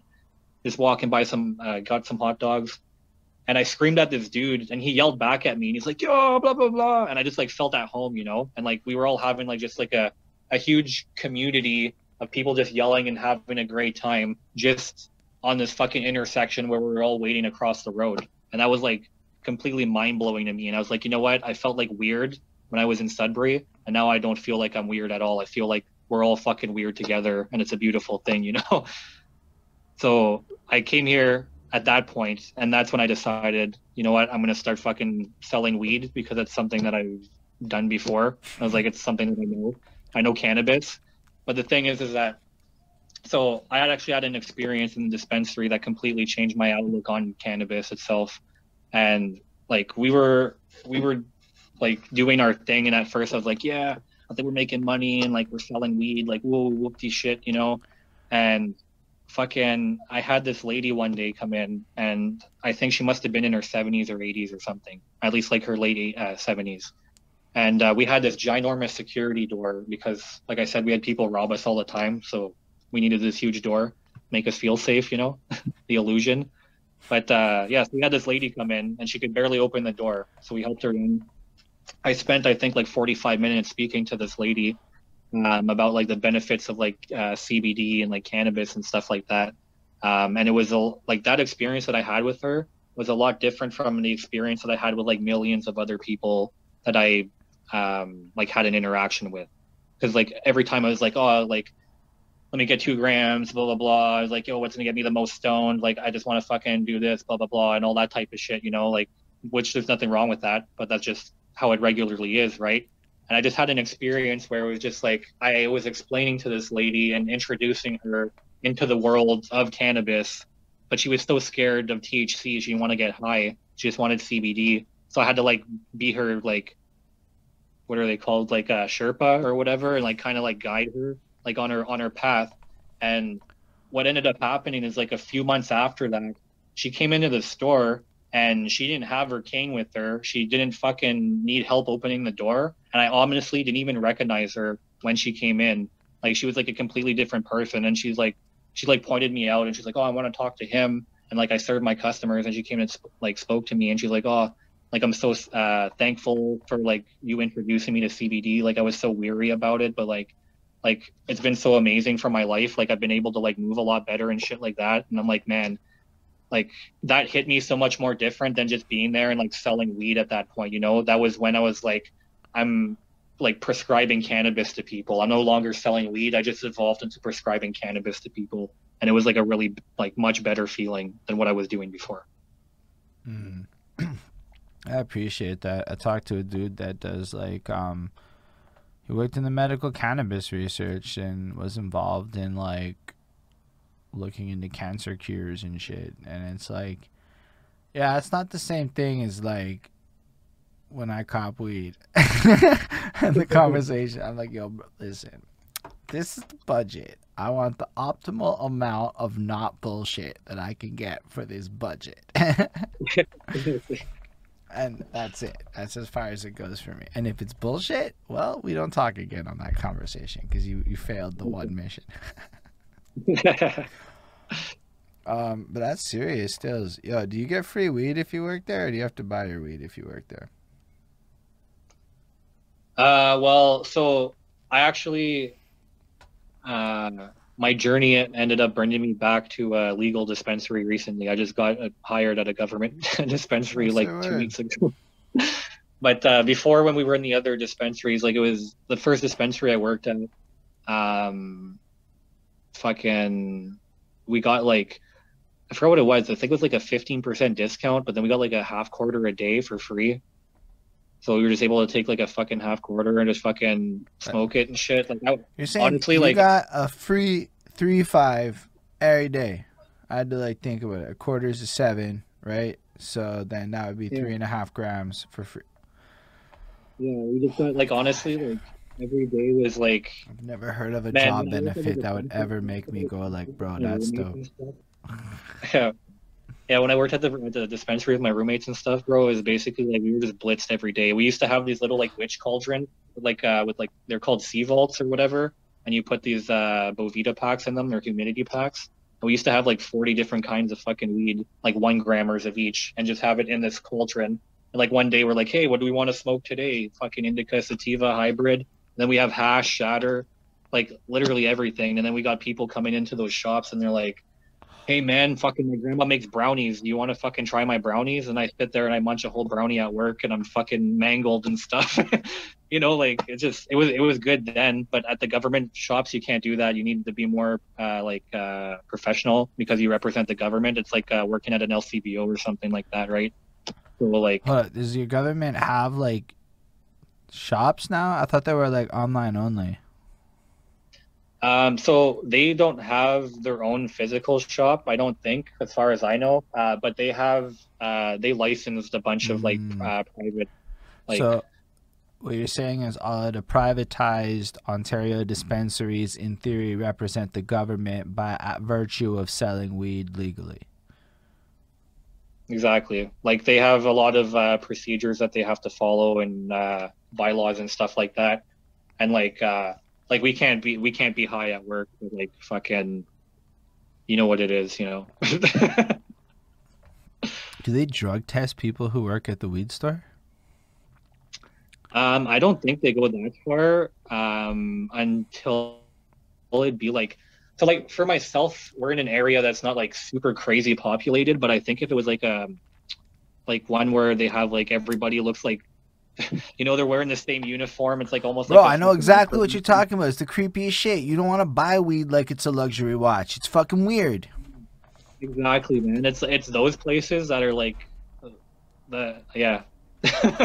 those are the places that they're going to be monitor more and stuff. And even like, man, I didn't even know this before, but like the guy was telling me that I work with now that like, so like before when I worked at the uh, illegal dispensaries, it was like the guy who runs the show, who puts his money into it, he's the one watching you over the phone, obviously, right? So now at this point, when I'm working there, that guy that's putting his money into it and running the show, that's the government now. And fucking that guy explained to me, he says, while you're working in the government dispensaries here, the guy who like the, the owns the actual company, he has access to the cameras, and so does the government of Ontario. They they're able to watch any store at any time that they want. Say fucking word. That's like some next level security concerns if we think about privacy from like the privacy data concern perspective where I, I don't know people are fully aware of that. Although that might just be like a standard thing in like government facilities that like are not cognizant of, but that would mean in theory various governmental agencies can just spy on you in the weed store. Say word. That's useful. That's useful knowledge, I think, for people that may want to be like super low key about their shit. You know what I mean? Um, Like even yeah, even as a customer too in the weed store, like man, like I, just be careful. I know that my my homeboy is in Toronto, like I said, and uh, when we went down last time, it was like 2019. Um, and he was telling me some shit. Like this is when the dispensaries had just started opening. There was still like four of them in the city at this point, or some shit like that. It was fucking weird. And you could just buy weed online or whatever. But he was telling me it would go as far as to turn off his fucking GPS and shit before he would go into the weed store, and he refused to like walk in. And I'm like, I don't know if that was so necessary, sir. But now you're saying this, and I'm like, yeah, fair enough. I mean, to be fair, it's very clear if you're like Google Map stops at the store, disappears, comes back. You know, like, it's super clear. But you know, that's fucking that's serious. Stills. Um. So. So yeah. I like honestly, I'll say I'll say this out of experience. So I like after what ha- um after I started working like in the dispensaries and stuff, and like uh, legalization happened in 2018 in October. Um, basically, like the guy who ran the the shops I used to work at, he just he wanted to go legal, so he shut everything down right away because he was worried that if he got caught again, he wouldn't you know be able to be legal type of thing. So um, what ended up happening is that he fucking told one of his business partners to get in contact with me, and I became this like uncertified business consultant for fucking dispensaries. So we ended up opening four dispensaries, and I could tell you out of personal experience that I don't like the cops aren't like looking for like people in specific or like they don't necessarily really fucking care about the dispensaries here. What they did care about is the people complaining about them. So like I've had four or more dispensaries in different areas in Toronto, and I could tell you I had two of them that never got raided once, and they were open for more than a year.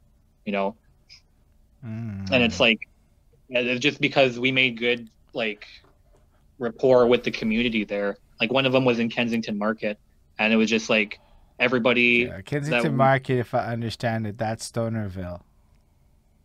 Yeah, sort of. Yeah, the community they don't really like having a bunch of dispensaries and shit there though, because they say it looks kind of trashy and stuff. But they are mostly Stonerville. They're just like a bunch of hippies and stuff Bro, chilling. it's colorful. It's restaurants. It's got the THC cafe place. It, I mean, yeah. But the thing though, is that like we had our store there, and then there was another store on the corner called Lit Paper and Glass, and that place got raided like maybe like nine times, like fucking in one week, man. Like they got raided so many times, and we never got raided, and we were like fucking seven doors down away from this place. But it's because nobody complained about us because I made it a point that everybody, I would go talk to everybody, and I just be friends with everybody. Like fucking, I go smoke juice with half of the people that work in that whole area, you know, like. Like I brought business cards to those places, and they're fucking literally taking my business cards and throwing the other people's business cards in the garbage just because they like how I am as a person compared to other people. You know? yeah, that is like the biggest knowledge nugget of this whole interview right there. Um, yeah, especially because you went into somebody's community that you're not from, right? Mhm. and you brought in something that's high risk. It's a weed store, and so evidently, if you're gonna open up a high risk endeavor, it's mad important to be good with the locals. And then you took the time to like integrate into the community and almost normalize it. And I'm gonna just assume the other weed store didn't do that, and as a result, maybe people didn't like them. Maybe their attitudes were different. Maybe you guys were friendlier. I don't know what all the nuances were, but that's super interesting that you took that time, put that effort in, and it resulted in you not having problems. But what, what about the other ones? How come there were problems? You weren't able to schmooze that community?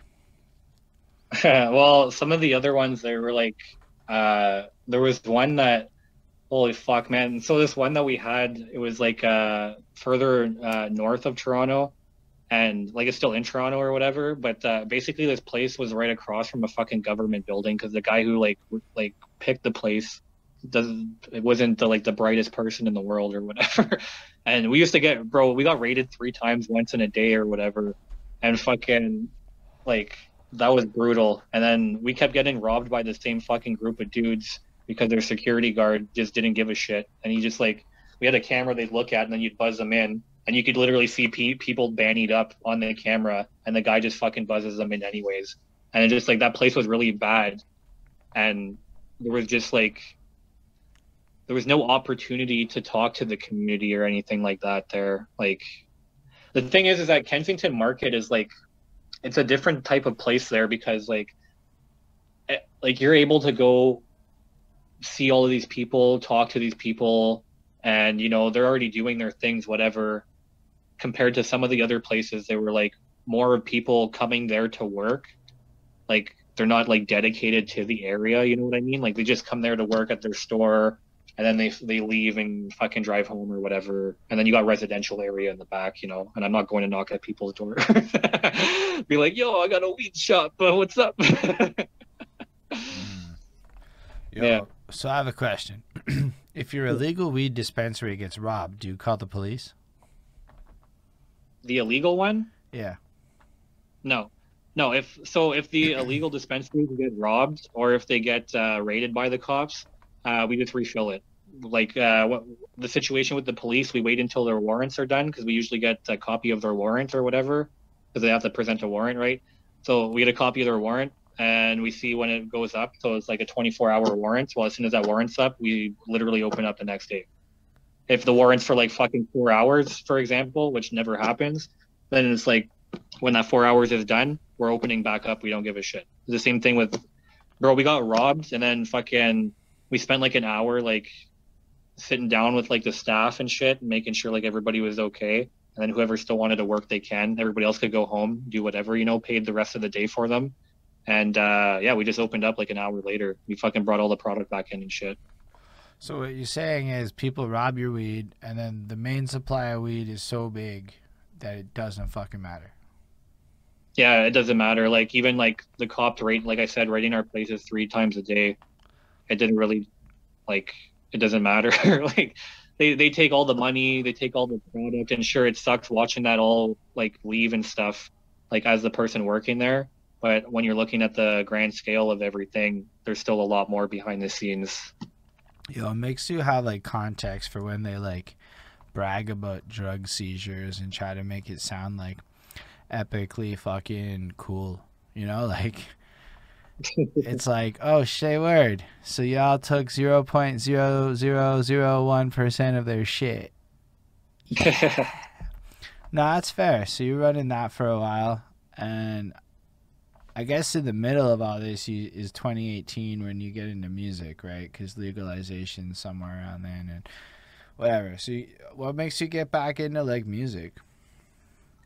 Well, so essentially, I had at the starting of 2018, uh, I was running like a, a few of like uh, the shops and stuff, and like I was making like good money, obviously, and uh, I was like, man, I've fucking done a bunch of things, and I just want to like fucking like you know, fucking do more with my life a little bit, and I was like, you know what, I have a bunch of things like I want to do.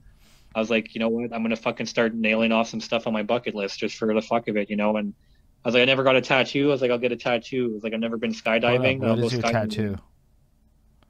Oh, I got I got three tattoos now. I don't know if you'll be able to see this, but I see. I got one tattoo in here. That looks cool. It looks like mushrooms. Here, see if I can make it. I might be. I'm bad at uh, camera navigating. Here, I'll just flip my fucking camera. I don't know what I'm doing here. there you go. Yeah, so it's called. Uh, this one's called "Learning to Share," and it's uh, pot leaves and mushrooms, and they're all growing oh, it from is like the same- mushrooms. I'm glad it's mushrooms because I was like, just like, please be mushrooms. Oh, that's a hand. Yeah, it's a reaper hand. Oh, that's cool. And like that's a weed leaf in the middle, eh? Yeah. So yeah, I got uh, that one, and then I got. Uh, I have another one on the back of uh, the same arm. Uh, that one I can't really show you much. I don't think. Still looks No. cool outline wise. It has uh, a little. It's um, a Canadian leaf, like a maple Oh, leaf, and then word. it's. Uh, it's like an open mouth with the tongue and shit, and it's drippy. Yeah, like that or whatever. That's wild. That's cool that you did And that then- though. Just yeah, then the last one that I have is on my shoulder. It's uh, uh, my girlfriend really likes uh, Egyptian history and stuff. Uh, so I got uh, the Eye of Ra. Uh, but on the inside of it, I got the Sharingan from Naruto because I watched a lot of Naruto growing up as a child. Say a word, man. I like that. I like that it all tells stories about you and the things you care about. But uh, yeah, so I was like, I, oh yeah, and also Um, I never been in a plane, never, never took a plane ride. And the first thing I did was jump out of one. I went to decide to go skydiving. I was like, fuck it, I'm going bigger, going home type of thing. I was like, I'm going skydiving. Uh, I'm getting a tattoo. So, sorry, I'm just fixing my chair. Dude, So, I yeah, like when I was getting my- the whole time, man. You can fidget all you want. I'm good with it. um, so yeah, I was getting my tattoo, and uh, it was actually the first one I showed you, and it was like a five-hour session, right? And I was sitting there, and I was ex- this guy was just talking to me, and he has a really good bedside manner. Like this tattoo artist, I've been to him three times, and I absolutely love it. Like the way he talks to you and Yo, stuff is just a great. Who is he? Uh, King Panther. Uh, with yeah, King Panther Studios. Um, he goes under no uh, no ID tattoo on uh, Instagram. You can check him out. Um, he does a lot of awesome, awesome work, and he's also um, a teacher. He teaches uh, painting and stuff like that too. Oh man, like this guy's great, great artist. He started out as a painter and then became a tattoo artist later on. So a lot of the stuff he does is like very meticulous and like portrait like. You know, it's it's awesome. Yeah, it's mad fresh. but uh, yeah, so I was in this guy's chair and uh, I was talking to him about my life and stuff, and I was telling him about how I used to have such a passion for music, and then it kind of just like disappeared and kind of just got drowned out by the other stuff in my life. And uh, he was telling me, he's like, you know, if you have a passion for something, it's like you got to do it. He's like, like I moved here because he's like he's Indonesian and he moved here, became a hotel, uh, like worked at a hotel, sorry, and then became the hotel a hotel manager for like quite a few years, and then he realized he wasn't happy, and he's like, that's when I started to do tattoos, and you know, like I'm happy again, and he's like, that's what you need to do, you need to become happy again, and while doing my tattoo, he's like, I actually have a producer that lives uh, above me, like in the unit above me or whatever. He's like, you want me to go get him?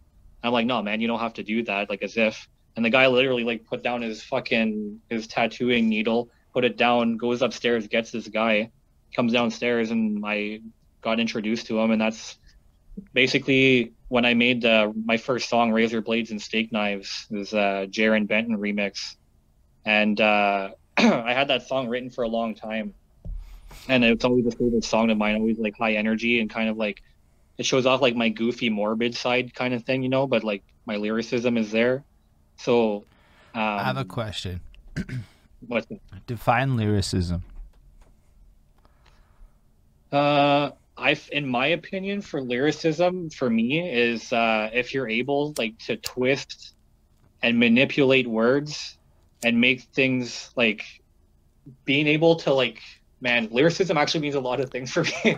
being able to paint a story, right? But still at the same time being able to like fucking twist some stuff up, like some M Night Shyamalan shit, you know? Like, Fair. Yeah. I mean, I, I mean, it's it's a big question for me right now. I saw some kid in an interview. He was one of the little ones. I don't remember which one, but it would be in the mumble rap world, depending on who you asked. And hmm. he was like, "Why?" The way he framed the the concept of lyrical is that more words is not better. no, And that often what ends up happening is people shit on great lyricism that they overlook due to brevity. And they, they don't understand the concept of it. And so like in a lot of cases lyrical gets perceived as like over the top in a sense and that like anything that's not that doesn't necessarily get included in the concept of lyrical. That's why I'm just I'm fascinated by what people define it as. Not a lot of people use the word around and in the interview context. So I was curious. Yeah, and it's like the thing too is that like I strongly like that's why I call myself rhythm and poetry, right? I strongly believe in the poetry aspect of things too.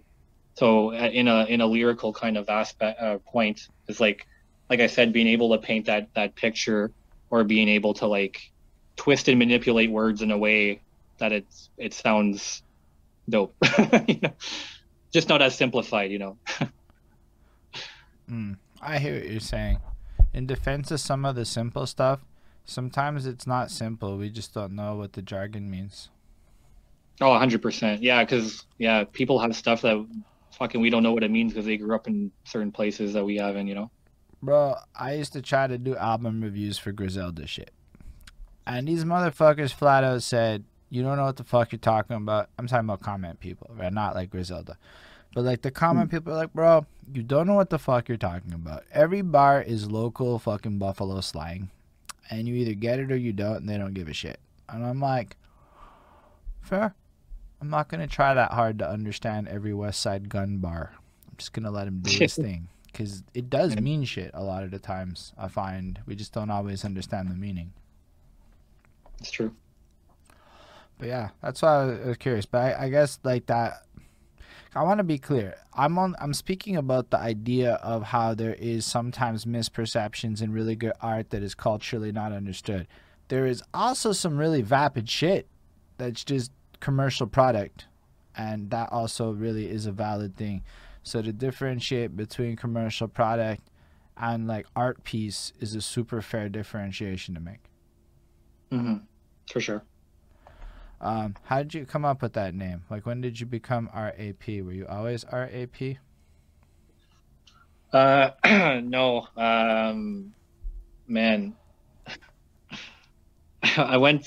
So I don't even remember exactly how this name came up, but uh, I think I, my my brother and I we were just making like a joke when we were younger, and I just made like this young MC name as a kid, and I went as uh, PP legit. Because I think I think it was like I had to take a piss or something. I was like, "Yo, I need the PP like legit," and he's like, "Yo, that sounds like a sick rap name or something." so I just I used that name for a little bit, but I was like, like I said, I was never like really doing any shows or anything. I'm just like freestyling. But whenever I wrote, I was like, "Yo, PP legit, all this shit, blah blah blah, whatever." And then um, Yeah. When I was- You know what though? Just it sounds legit. It doesn't sound like an illegitimate name. it doesn't, right? Like, it sounds like it works, kind of, you know. But yeah, so like basically, what ended up happening is just like I was just chilling, and like I said, at one point I got more because like like we were talking about uh before, like I was never really like partial to rap or anything like that, right? So when I was trying to dive more into hip hop and kind of like the background and all of that, um, I just fell upon like like the meaning of actual like rap of like rhythm and poetry, right? And like at that point, I didn't really care if other people had the same name as me or not. That's why in a lot of my descriptions I go as the Canadian rapper RAP instead of just RAP or whatever. It's probably But, a um, better like official name to register as. yeah, yeah, for sure.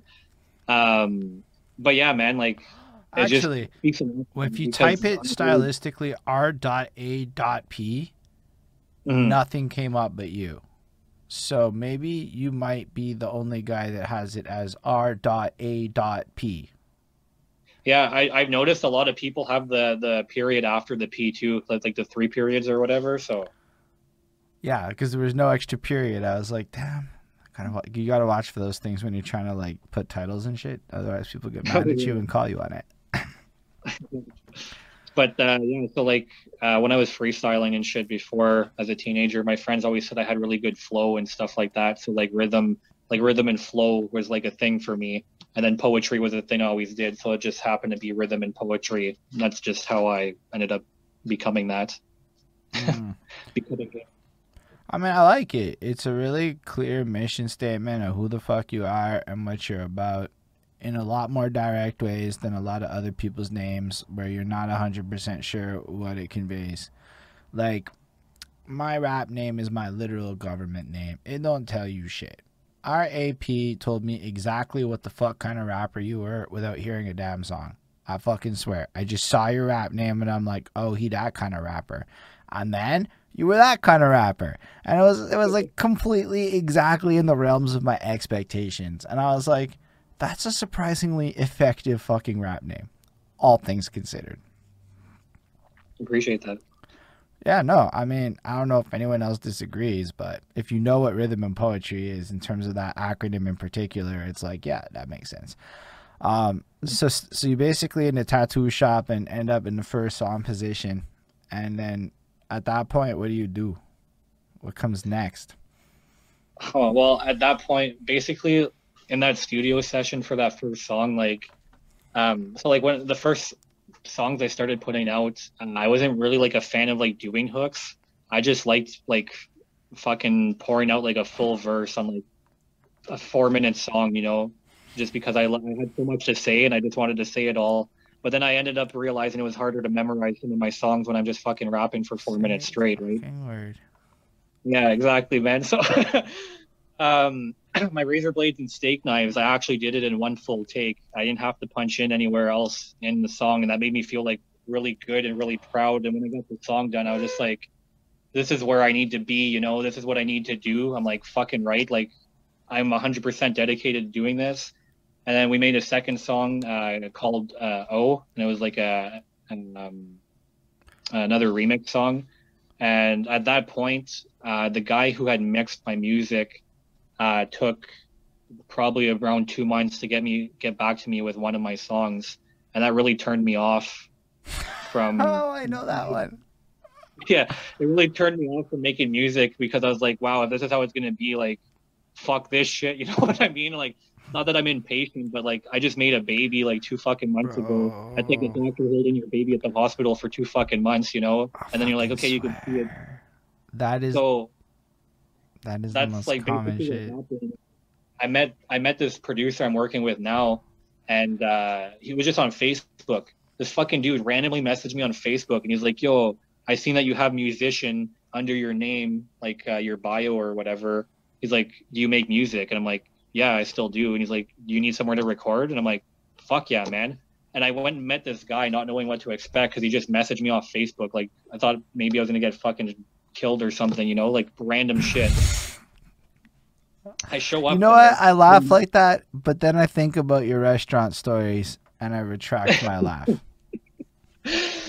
yeah so like i went there bro and i'm not gonna lie like i love the place but like the the outside of it is also not very welcoming like i i, I got to the, the side of the building i'm like bro what the fuck is this place but i got in there bro and like holy shit like the people there are so nice and they're so willing to work with everybody and we made the first song and as soon as i had my first song mixed and mastered it was done the minute that i was leaving like I did it in an hour. Mm. I fucking recorded everything, and then in the other hour afterwards was mixed, mastered. That's it. That's all. And I had a finished song. And at that point, I sat there and I looked at the guy and I was like, dude, like, I want to come back here every week and I want to make a song with you every single week and put it out. Like, like, can we keep doing this? And he's like, yeah. He's like, as long as you have the money to pay for studio time. He's like, I'll give a shit. He's like, I like working. Classic. I'm like, bro. And then No, after that, I, that I want to like pause. That is so important though. As long as you have the money to pay the man to do the work, you can get the deed done. That's a big lesson. I'm not gonna ever say names like that, but I know people who have flat out been like, I couldn't get free shit, so fuck this. I'm gonna go look till I can get free shit, and I'm like, all right, do you? yeah, exactly. I mean, look, there are free opportunities out there, but I can tell you one thing: free takes three months every time. Oh my god, yeah, bro. That's the thing though, It's like free is gonna come knocking at your door too though, right? If you go looking for free, that's the fucking issue. That's that's the issue a lot of people have. We're sitting there looking for free beats, free collabs, that's true, all this eh? shit. It comes knocking at your door when you're not looking. That's facts. I had a free pop up by accident and it blew my mind, but I did not ask for the free. I was like, Are you sure? He said, Yeah. And I'm like, You sure? Like, 'cause to me, it's baffling, but that's a good point. Actually, I got free. I got free beats for all this contest and shit I'm doing. One of the dudes. Um, it all came from this conversation. How much for a beat for a contest?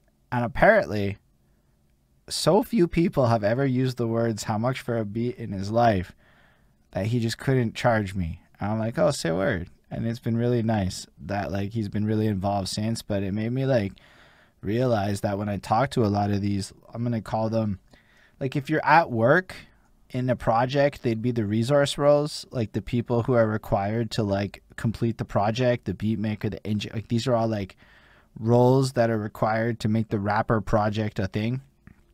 Um, they all talk about how few people are willing to like throw money down on that shit, and like how like free everybody is about it. And I'm like, oh, that's like it, it- like it adds context for me for why maybe some people had the attitudes they do, but like, yeah, um. I find that people respond really well to you paying them to do their shit. they just do. Yeah, They respond really well to that. They'd go above and beyond even sometimes if you pay for it.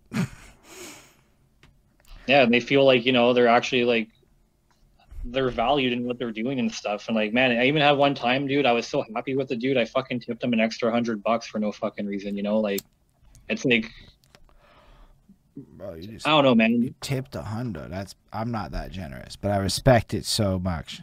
I just don't know if I'm that generous. I see the lights. That's cool. Um, so fresh. You meet the next man's. You start banging out. How long do you run this? did you? How long do you run the weekly song thing for? Uh, I did it up until December of um, last year. Um, and then when all the lockdowns started getting a lot more serious in Ontario and shit like that, then like uh, we weren't able to go to the studio. It was locked down for a few weeks. So how many weeks was it that you ran that? Oof. Uh, at least 17 or 18 weeks. So you're saying that 18 weeks in a row in like 2020, you showed up at the studio, did the whole song. How are you getting beats and all that? Uh, some of the beats were just like from uh, like my friend beat makers and shit like that. Um, there's a few like when I started uh, making like putting music out, you'll see like the first uploads I have. A few of them are remixes and stuff. Like I have a few like uh, remixes of like Jarren Benton, Right, right. uh, like necro beats. I have two necro beats that I remixed and stuff like that. And it's just like and then you a lot of sorry a a few of the beats that i was getting um people were just contacting me and they're like yo we used to rap together in high school fucking i still make beats check this out and then they'd throw me like five beats and i'm like bro this one beat's pretty sick i could probably make something to this and fucking i make something to that that's it Bro, that is some crazy. You water some fucking seeds in high school and they fucking grow flowers 15 years later. Shit, if I ever heard it. You never really fucking know who's gonna pop in your life like that. That's incredible. So you get this over, but you still run this 18 tracks in a fucking row or whatever, and you're doing this week over week over week. Um, and you started in 2018, so it's kind of dibble dabbly, and then you're trying to figure stuff out until you kind of land on this situation where it like picks up in, t- in speed. Yeah, I think uh, between uh, when I dropped my first track and when I started putting all the tracks out uh, weekly, I think there was probably about a year and a month maybe before I started pumping like everything out, and then it was just like can't stop me. In addition to like releasing stuff with with the Fury, are you also performing at this time, or are you just kind of like doing the putting track out and get the next one out thing? Um, I have not been performing. Uh, I've been doing some like live, like uh, like Instagram live and stuff like that, performances or just like screwing around, practicing some of my songs and stuff. But I haven't done anything like like public yet. Um, so yeah, I've been basically just writing uh, and putting more songs out and stuff. I uh, like I made myself a goal at the starting of this year. Sorry, my guinea pigs are just running around right now. Um, yeah, so made, sorry, they make weird noises and stuff and just run around. It's, it's dope. You got guinea pigs. It is what it is. It's your it's the Twitch world. It's okay.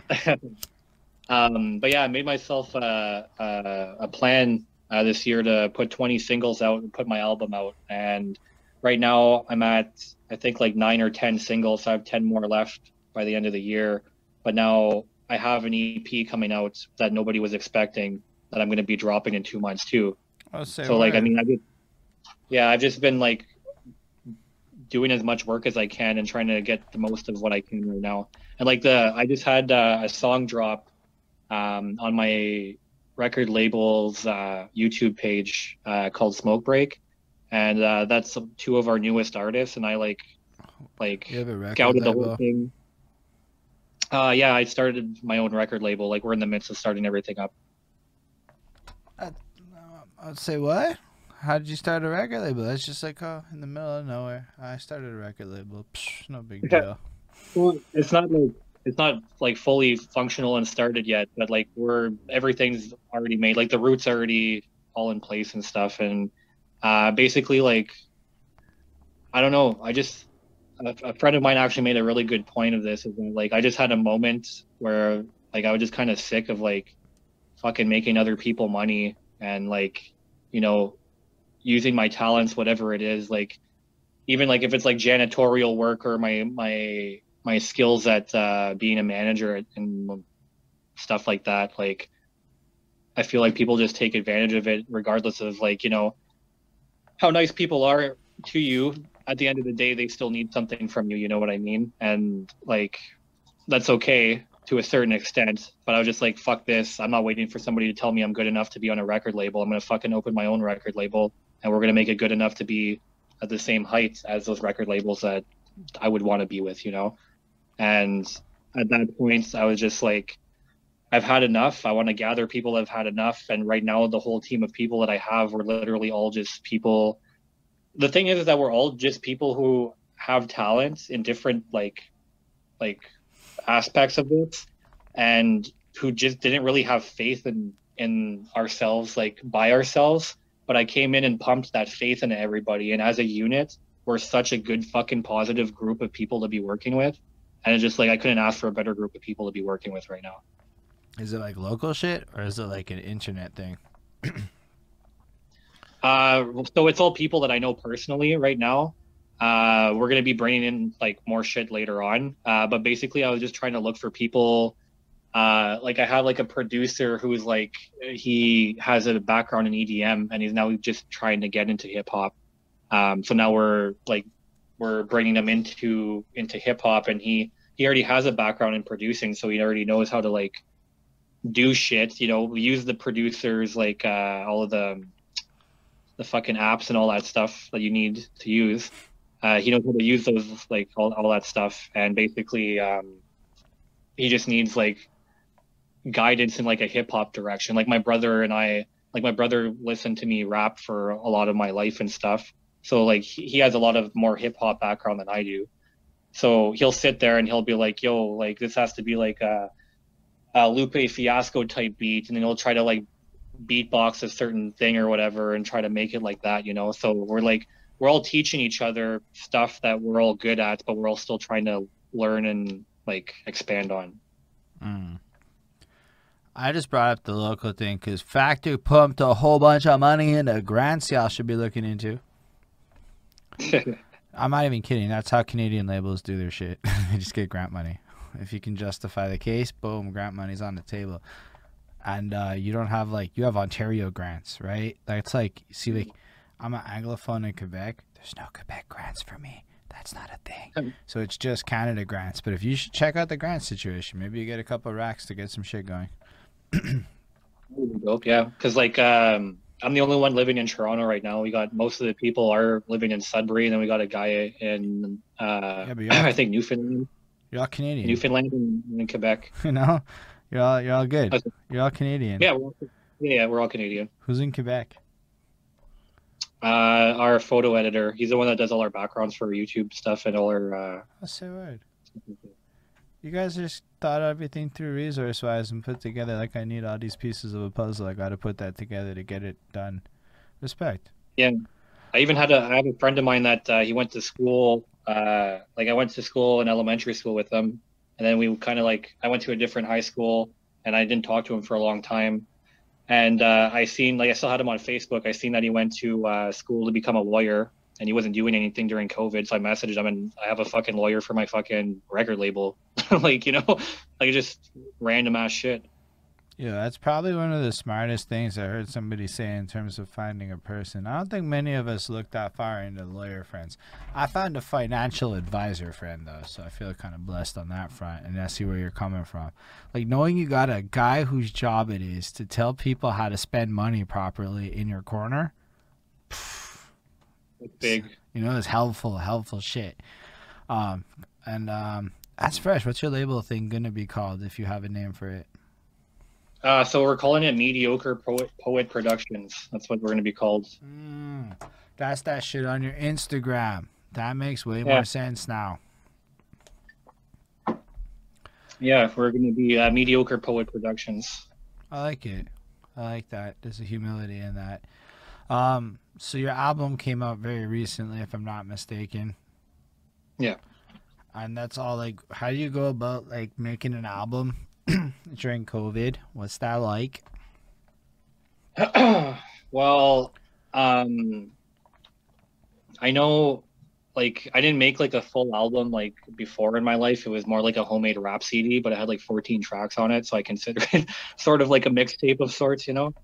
But uh, so yeah, that was like all in like kind of like one take, and like during COVID, it was like it wasn't kind of just like an afternoon or a weekend of like sitting and banging it out or something. It was like uh, since I think February or whatever, I was just going every week or every two weeks. I was paying for more time than I usually get, and I would like, I would do one single and then I would do two tracks for my album every week when I go in, so that I still kept up with my singles and stuff. Right, I didn't fall behind, and um, yeah, basically it was just like a lot more time than I thought it would have been. You know what I mean? Like I thought it would have been like just not necessarily just a sitting, but not uh, not over a, almost a year span to get it all together. Yeah, um, that's usually how it goes with projects like that. Because um, yeah, they take the once you get multiple songs, it's not the same thing. And it, like it felt like with that project, at least you were trying to tell a little bit of a story. Yeah, I was trying to tell uh, a bit of story about myself and like it was a little bit of a story, but a little bit of like you know showing people like how goofy, but also how like versatile I am at the same time. You know, because it's not like none of my songs are all partial to like one like type. You know, I'm, I'm not just like it's not all club hits. It's not all love songs. It's not like you know like uh, I try to hit a bunch of different like targets for my music. Fair on that album. I have to give this man credit because he did something that impressed me. I don't even know that I got to the part where I fully absorbed the song yet because I was still too excited to like conceptually absorb the song. He mm. created a fucking murder mystery with all these bring the bars boys. and like they are flat out just like like you're playing Clue trying to not be the one that you think murdered though whoever got murdered or whatever on this track.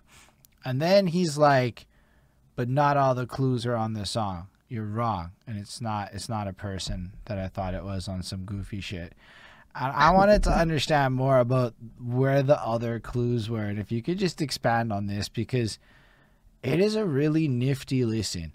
It's like a bunch of rappers being like, "Ain't me that killed that motherfucker, but I'm eyeballing that dude, and you know he's fucking there." and my favorite was like, "Yo, King Canada too nice. It has to be him." That was my fucking favorite one. that was a good line for sure. But uh, yeah, man, that that song's concept like came together so like organically and stuff, and it was crazy working with the like the BTB boys because like it's I've done a few projects with them, and it's always like great to work with them because we're all, all kind of on the same page and knowing what we want to do, and everybody's prompt with their work, right? We're not waiting like fucking eight months to get the goddamn fucking 16 bars back from somebody, you know. And so basically, like what happened is that, like as you could see on my album, I kind of like having titles that all of the letters like kind of start with like the same thing, like Sudbury Slam Sessions, Melodic Murder Mystery, you know, like shit like that. I it's very appealing. I didn't even notice that shit, but now that you say it, that's pretty smart. yeah, so it's just like it, it's appealing to my ear. So like whenever I, I I I just like picked it, I was like, yeah, fuck it, I like that. So when we were getting the song together, we're like, what were we gonna call it? And I was like, melodic murder mystery. I was like, that sounds dope. And then we all came up with the concept that it was gonna be a game of Clue or whatever, right? And so originally we were supposed to have another artist that goes by the name Kofa eight eleven. Um, he was supposed to be on the the track with us, but he had some things that happened and he wasn't able to be on the track. So we got one of his boys instead. But we still shout him out in the song, and he still has a feature that's on the song. So the the back of the album would be where the other uh, clue is to who killed the beat on the song. Mm, because you have to go see who's there that isn't mentioned. No, it would be more like. I, don't I, I, don't remember the back of the album, so it's like I don't know. What okay, but fine, I'll go look after. It's okay. So basically, no, you, you, don't have to it, spoil it unless you want to. Uh, I don't really care. So basically, I made it so that uh, I still gave Kofa a credit on the song because he's the one that killed the beat. Because uh, the reason why the reason why he wasn't able to be on the song is because he went uh, he went to prison, like in real life or whatever.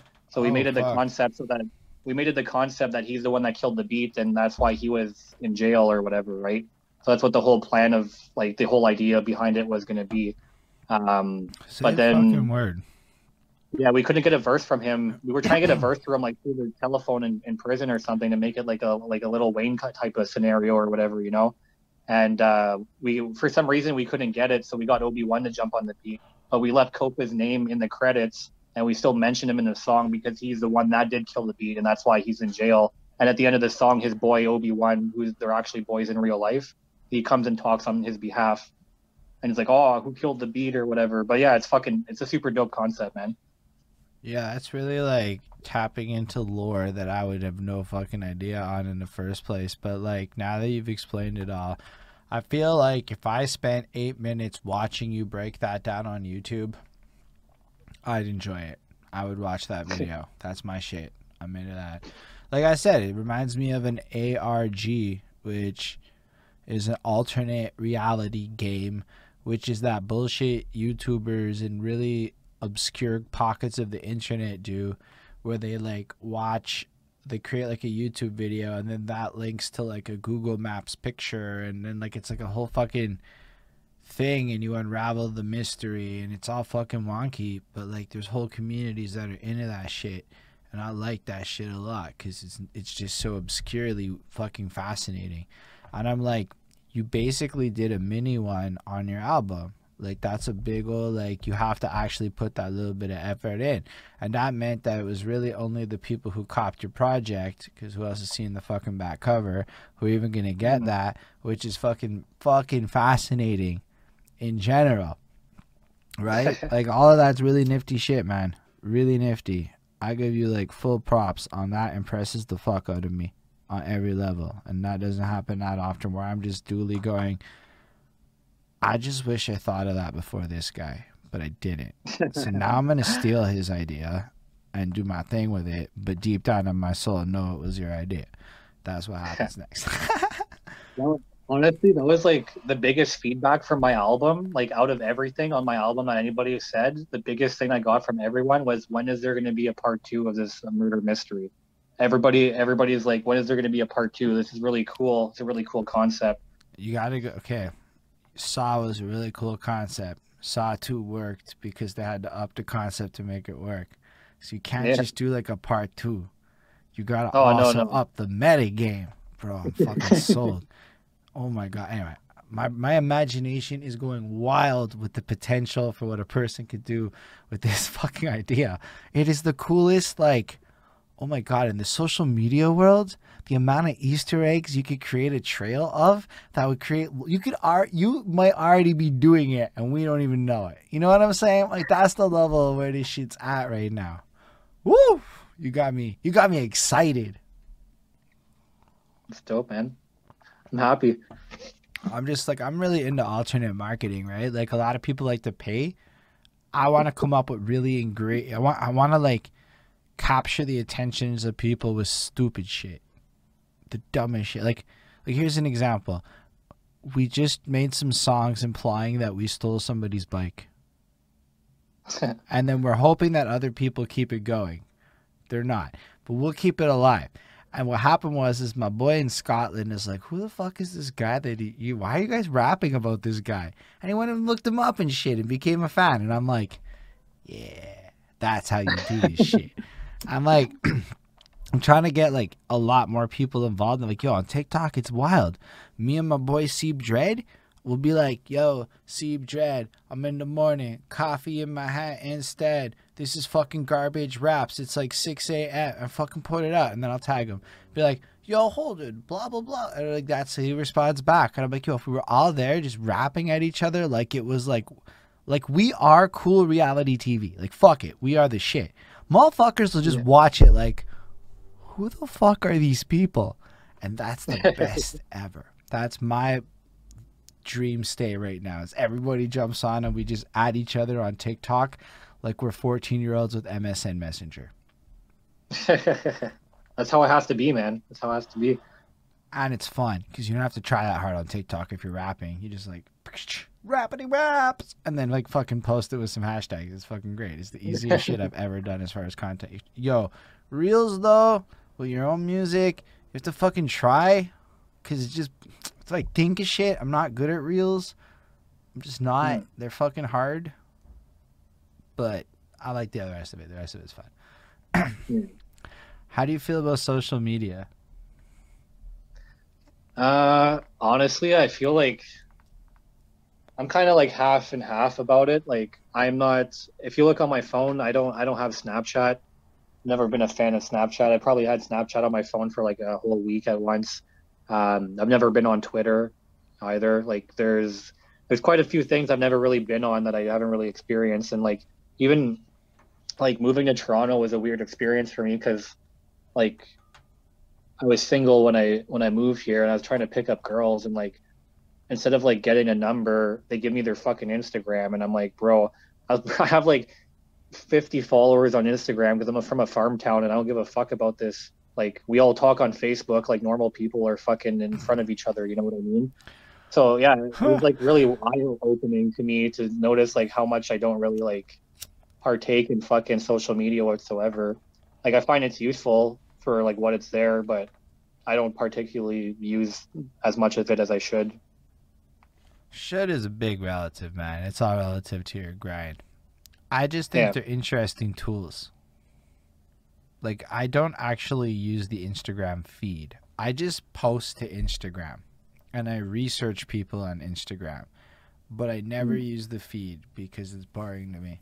I like Facebook because I'm old as shit and I accept it. Like it's just if you like Facebook, you might not be the youngest person in life these days is what I've learned. And, that's that's like a, a, truth about Facebook. Um, but it's cool that you had the Instagram because a it helps you meet girls that's a fact. And b uh, it's useful if you want to meet young people in this rap game because good chance that anybody that's like 22 is not on Facebook. And if they are they begrudgingly make fun of you when they log into their Facebook account because you pointed out that's where the old people are That's fair, stills. Um, tell us about the karaoke thing. So, so yeah, basically, like when I first moved here, um, like we were making a lot of money working in like the dispensary and stuff, because like none of it was taxed and shit, obviously. So that was good. so we were just fucking partying all the time and stuff, and uh, we ended up stumbling across this bar. Um, it's called uh, the Rose and Crown in Toronto, and uh, they have um, they have karaoke nights every Monday. So it's only on Monday nights, and we were there on a Monday, and I was absolutely trashed, and uh, I was like, man, I'm going up to sing karaoke. And I was trying to get my best friend to come up with me, and he's all shy. And I'm like, bro, like, let's go. Stop being a pussy. Like, drink your beer and let's do this, you know? And we went up and we sang, uh, I forgot what the fucking name of the song is. It's like the final uh, showdown song the in uh, Tenacious D. no, no, no, the one in Tenacious D uh, when he goes against uh, the devil there. Oh, tribute.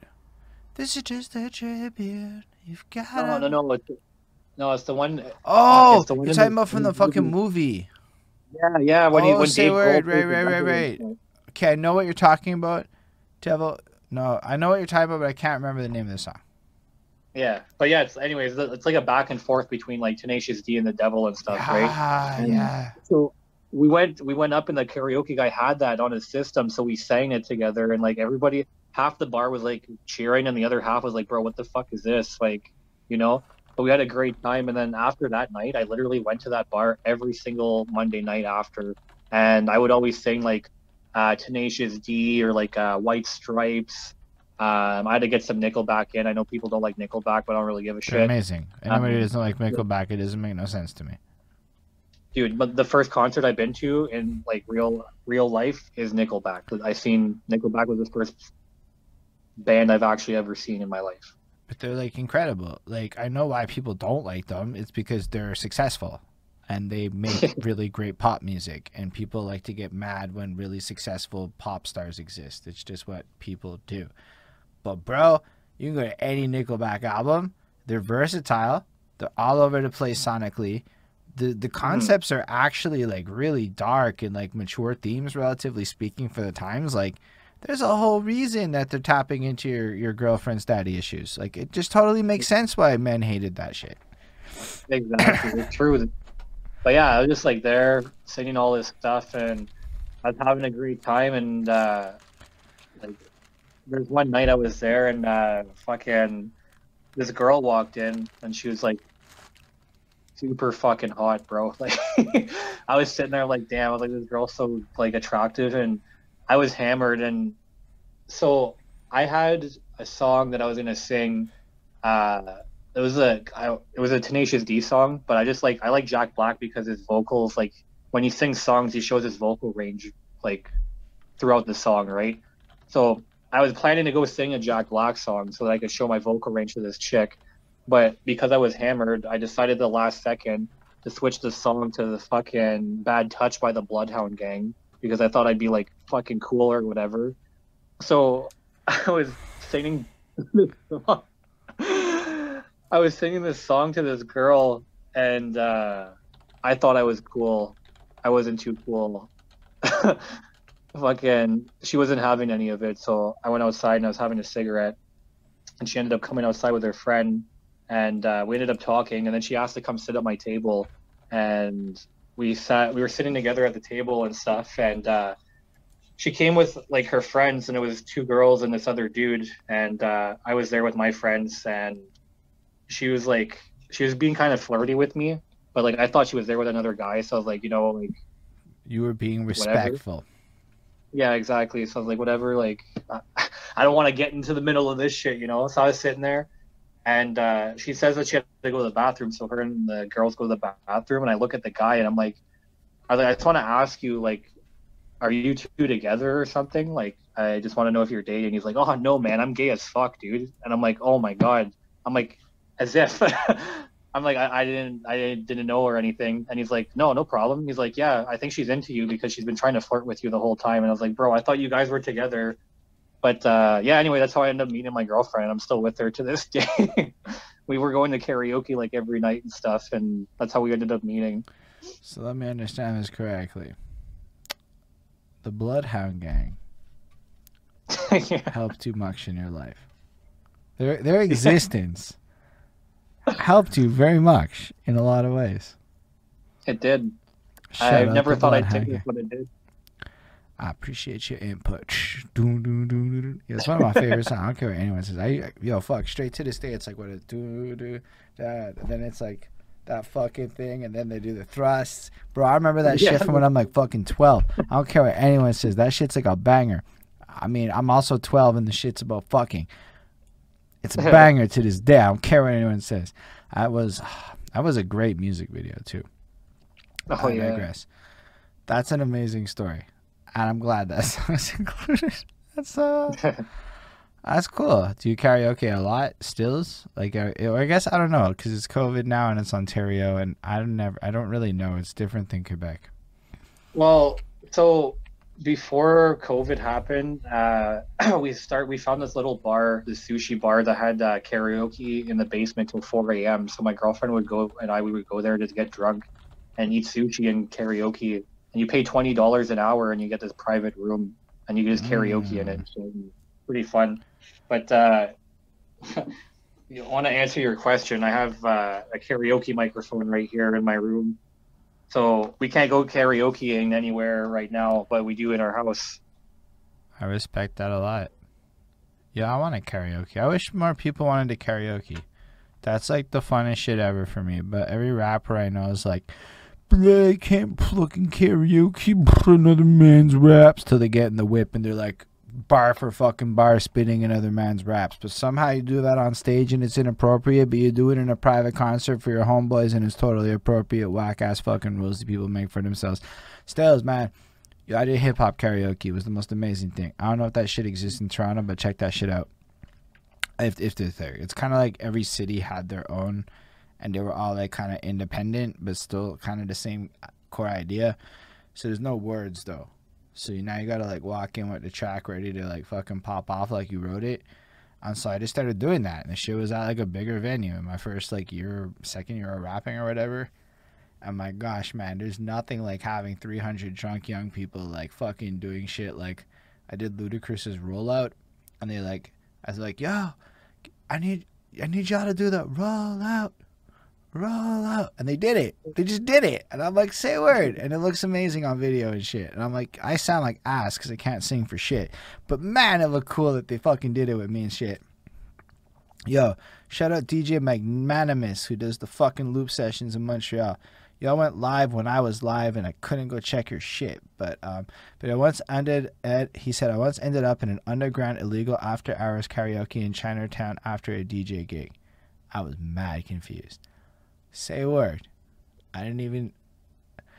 Man, that was like a little bit to process there. That's dope. Stills. shit, we got to get you on a fucking thing. Yo, it was the most amazing shit at Belmont. It felt like. Because, yo, you got to understand. This is like the venue that, like, low key, like, underground, but, like, you still care about them rappers come to, like a La Coka Nostra and shit. And so you're at this venue that looks like a venue like a real venue, not like a bar. It looks like a fucking show place. And it's full of young people dancing and shit. At least for this like one year where they were doing it monthly and shit. Now it's part of that run. And like you're doing all these pop songs because they don't let you do anything but pop songs, which in hindsight made for much better video. And thank them for their fucking wisdom. And my young ass was trying to do ICP and shit. Not the wisest move for that crowd. So we end up running through like Tupacs and Biggies and whatever, whatever's and whatnot. And everybody's fucking bombing out or whatever. But yo, it gave you so much fucking experience with this like crowd that was just so responsive and they knew the words to the shit and you knew the words. So you're able to really do the and then just know the words because you're doing some fucking shit everybody knows. Like I did fucking problems by Drake and ASAP Rocky. Everybody knew that track at that time. You know what I mean? I was just like the most incredible experience. I mean, I never got that shit doing my own music one time, not even gonna lie. But fuck it, the day that happens with my music, I'm ready. And it's all from karaoke. It is the most and then I got to perform at like Just for Laughs. Like no lie, I did Rap God at Just for Laughs in uh, 2019. Yo, I got to do fucking uh, break your neck at hip hop karaoke in front of fucking what's his name? Hannibal Buress at the first Just for Laugh shit they did. I'm like, fuck that. I'm coming into it that. So I did Break Your Neck, or no, that was DMX and Hannibal Buress. I did Break Your Neck at the outdoor stage. Uh, one of them. I did three of the fucking Just for Laugh ones. So the first, Hannibal Buress was DMX, but I did do Break Your Neck, and that shit was amazing. Cause yo, but like I don't really have like the same aesthetic and general energy. So his performance like matched this Busta Rhyme shit in a way where it was like when he did Hoo Ha, it was like fucking cool. Anyway, mm. it was just blessed, man. It was this whole like culture. And yo, the biggest part of it though is that it was fucking monthly. So we could just go back and see the same people like every fucking time. Man, it was great. I miss that shit a lot. I still participate when they do their shit. I even did their fucking COVID Instagram one, which it was not the same. It was I because I had mm. shitty headphones and shit. It was it was I. It was not. It was, it was worth it, but I. You know, it sounded not great after. I was like, it's much more fun in a bar with sound wise.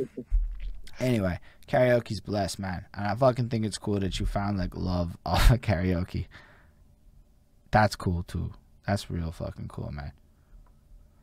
Yeah, and honestly, never really expected it because like at that point, I wasn't really like looking for a relationship or anything, and I kind of just felt like ass backwards into one, and like we kept going to karaoke together, and it's like it's such a crazy experience because my girlfriend is like super super super shy and like when we go to karaoke she like she drinks just like we all drink and stuff and like she just starts singing and she has such a beautiful like she's on my album uh on a couple of the songs and she has such a beautiful voice but she never wants to use it because she just doesn't like want to want people to know that she could sing, you know. And it's like she sings like um, uh, maybe or yeah, maybe I'm amazed by Paul McCartney, and uh, what's the other ones? Oh man, but yeah. Anyway, she sings uh, so many songs, and it's just like hearing her sing is just like super mesmerizing, and it was just like a continuous experience that like every time we go there, it's like our souls are connecting. Like it's kind of, it's fucked like to, to explain it, but like when we're going to karaoke, it's just like we're having an outer body experience and our souls are just connecting through music. You know, it's crazy. That's like some seriously romantic shit. Like, like, damn, dude. I mean, like, my girlfriend went, ah, like, bro, that's that's sounds beautiful. I want out of body experiences, ethereally karaokeing. well, it's crazy too, because like you know, like at these private rooms we were getting and stuff too, it's like it felt even more surreal because like it's just her and I in the room and we're just singing to each other and we're just doing it just for just because. And it fucking it just feels even like I don't even know how to explain it, man. Like I honestly have no idea how to explain it. It just feels like you're spiritually bonding with another person. Hmm. I like that idea. I mean, I definitely think you can find that in other ways, but personally, oh my gosh, I love that idea. That sounds like such a fucking awesome connecting thing. Yo, Bonnie, you're gonna have to come sing at me. She's like, fuck no. I can hear her right now being like, that is not happening. I can just picture her face. Don't worry, we'll figure it out. We'll figure out whatever we gotta do to make that happen. Um, so yo, what else do you have coming with? Do you do visuals? I didn't even talk about the whole visual journey. Like, do you do like fucking uh, music videos and all that? Um, I haven't do, done any music videos yet. Uh, I still have yet to do that. I haven't uh, dabbled in that whole area yet. Do you have intentions of dabbling? A hundred percent, yes. Yo, you guys can do that shit with a phone. You can dabble with a phone right now. You can just like pick up the phone, go to some part of T dot. I don't know, people still call it that, but uh, and then like fucking film yourself in front of a thing, doing your thing. Yo, wherever the you know like that picture where you're like sitting on the steps with the graffiti next to you. You can go find yeah. one of those spots and just be like, yo, doop doop boop boop boop, and you know, then just like get a video editor on your phone for like eight hmm. bucks, mm. and like edit it mad quick. Throw on a one two filter, pop that out. It's gonna be better than nothing. Yeah, definitely. Uh, the only issue that I was having with that is like I bought a GoPro to make some music videos this year, uh, like a few cameras and stuff. But uh, I don't have like my girlfriend works all the time, and like I basically just like kind of live in Toronto by myself. Like the people I moved here with, they moved back to Sudbury and stuff. So like I don't really fucking hang out with people or anything on my downtime. Fair. All I know yeah. is that there's a lot of simple things you can do to make stuff, but man, all I mm-hmm. gotta do is go to shows and shit. Are the shows happening? Is there like a live scene opening up again in Toronto? Uh, I think in September there is, yeah. That's dope. Then you just gotta go and integrate into that. Are you gonna go find spots to perform? Oh, 100%, yes. It's over. You're just gonna go meet people then. That's like the number one rule of this shit. I've talked everybody I've talked to. I've asked the question, "How did you find this person?" They're like, "I went out. I left my crib." Granted, you're you guys allowed to do things? Are you guys in lockdown still? Uh, no, we're allowed to do stuff right now. Sort of, kind of limited still, but we're. Are the stores open here? Yeah. So all the stores are back to normal. Like you can buy like non-essential shit properly again. Yeah. Fresh. Um, that's dope stills. I don't know what else to ask you at this moment, Mr. RAP. I feel like we've worked up because you already said that you got an EP coming. You're gonna keep running your singles. You've been doing all this stuff. Um, EP's coming in a couple of months. Like you already dropped the what I'm doing next stuff already. I don't know if there's anything else though that you want to mention that you want to announce, etc. Uh, well, the one extra thing I'll probably mention is that uh, one of those singles that I'll be doing for the end of the year is going to be featuring Dizzy Wright. I got a feature with Dizzy Wright coming for December. Say a fucking word. That's nifty as fuck. How'd you get a Dizzy Wright feature? Uh, so I was actually watching this YouTube video, and uh, it was this guy talking about how he uh, he DM'd a hundred different artists and how most of them responded back to him with a price for a feature collaboration uh, from their artists and stuff. And uh, Dizzy Wright was one of these guys. Uh, so I figured I'd give it a try too. So at the start of this year, I messaged a bunch of artists and I had uh, a few artists get back to me. So I had Bizarre uh, from D12 get back to me. Uh, Dizzy Wright, Redman get back to me too, but he said he wasn't doing any features or anything at the moment.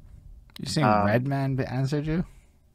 Yeah, he answered me on Instagram, and uh, he actually. So I asked him like uh, on the 10th of January, and the 13th of January is my birthday. So on the 10th of January, I asked him if we could do a feature. He told me no because he wasn't doing any, and then to send me some of my music so you could check it out. And then three days later, on my birthday, he's like, "Yo, I'm just wishing you a happy birthday, brother." Blah blah blah. I was like, "Fuck as if, dude." It's like the coolest birthday I've ever had. Say a word, eh? That's real dope, man. But uh, yeah, I messaged Dizzy, got a price and everything from his manager, and fucking we set it up for December. So yeah. Uh, it's fucking dope. Still, that's cool, man. I'm happy for you. Thanks, man. Honestly, that's real good. I'm glad we had this conversation. I feel like myself and everybody else who stuck around got to know you a lot better. Man, I really liked all of your anecdotes. I feel like that kind of shit, like it, like it explains stuff like it explains like take like an anti-xanax stance maybe makes more sense in a small town environment where the impact is felt differently right i'm gonna uh-huh. say it uh-huh. like that the impact isn't felt the same in montreal unless you happen to be in that circuit you can completely avoid a lot of things is what i'm trying to say so like hearing your story adds like this layer like i said to your project that i think is super dope and just to your music and the way you present yourself so i'm glad we did this and you had some cool knowledge nuggets, man. You got some fucking interesting stories in how you did it. I wasn't expecting you to have the weed store thing.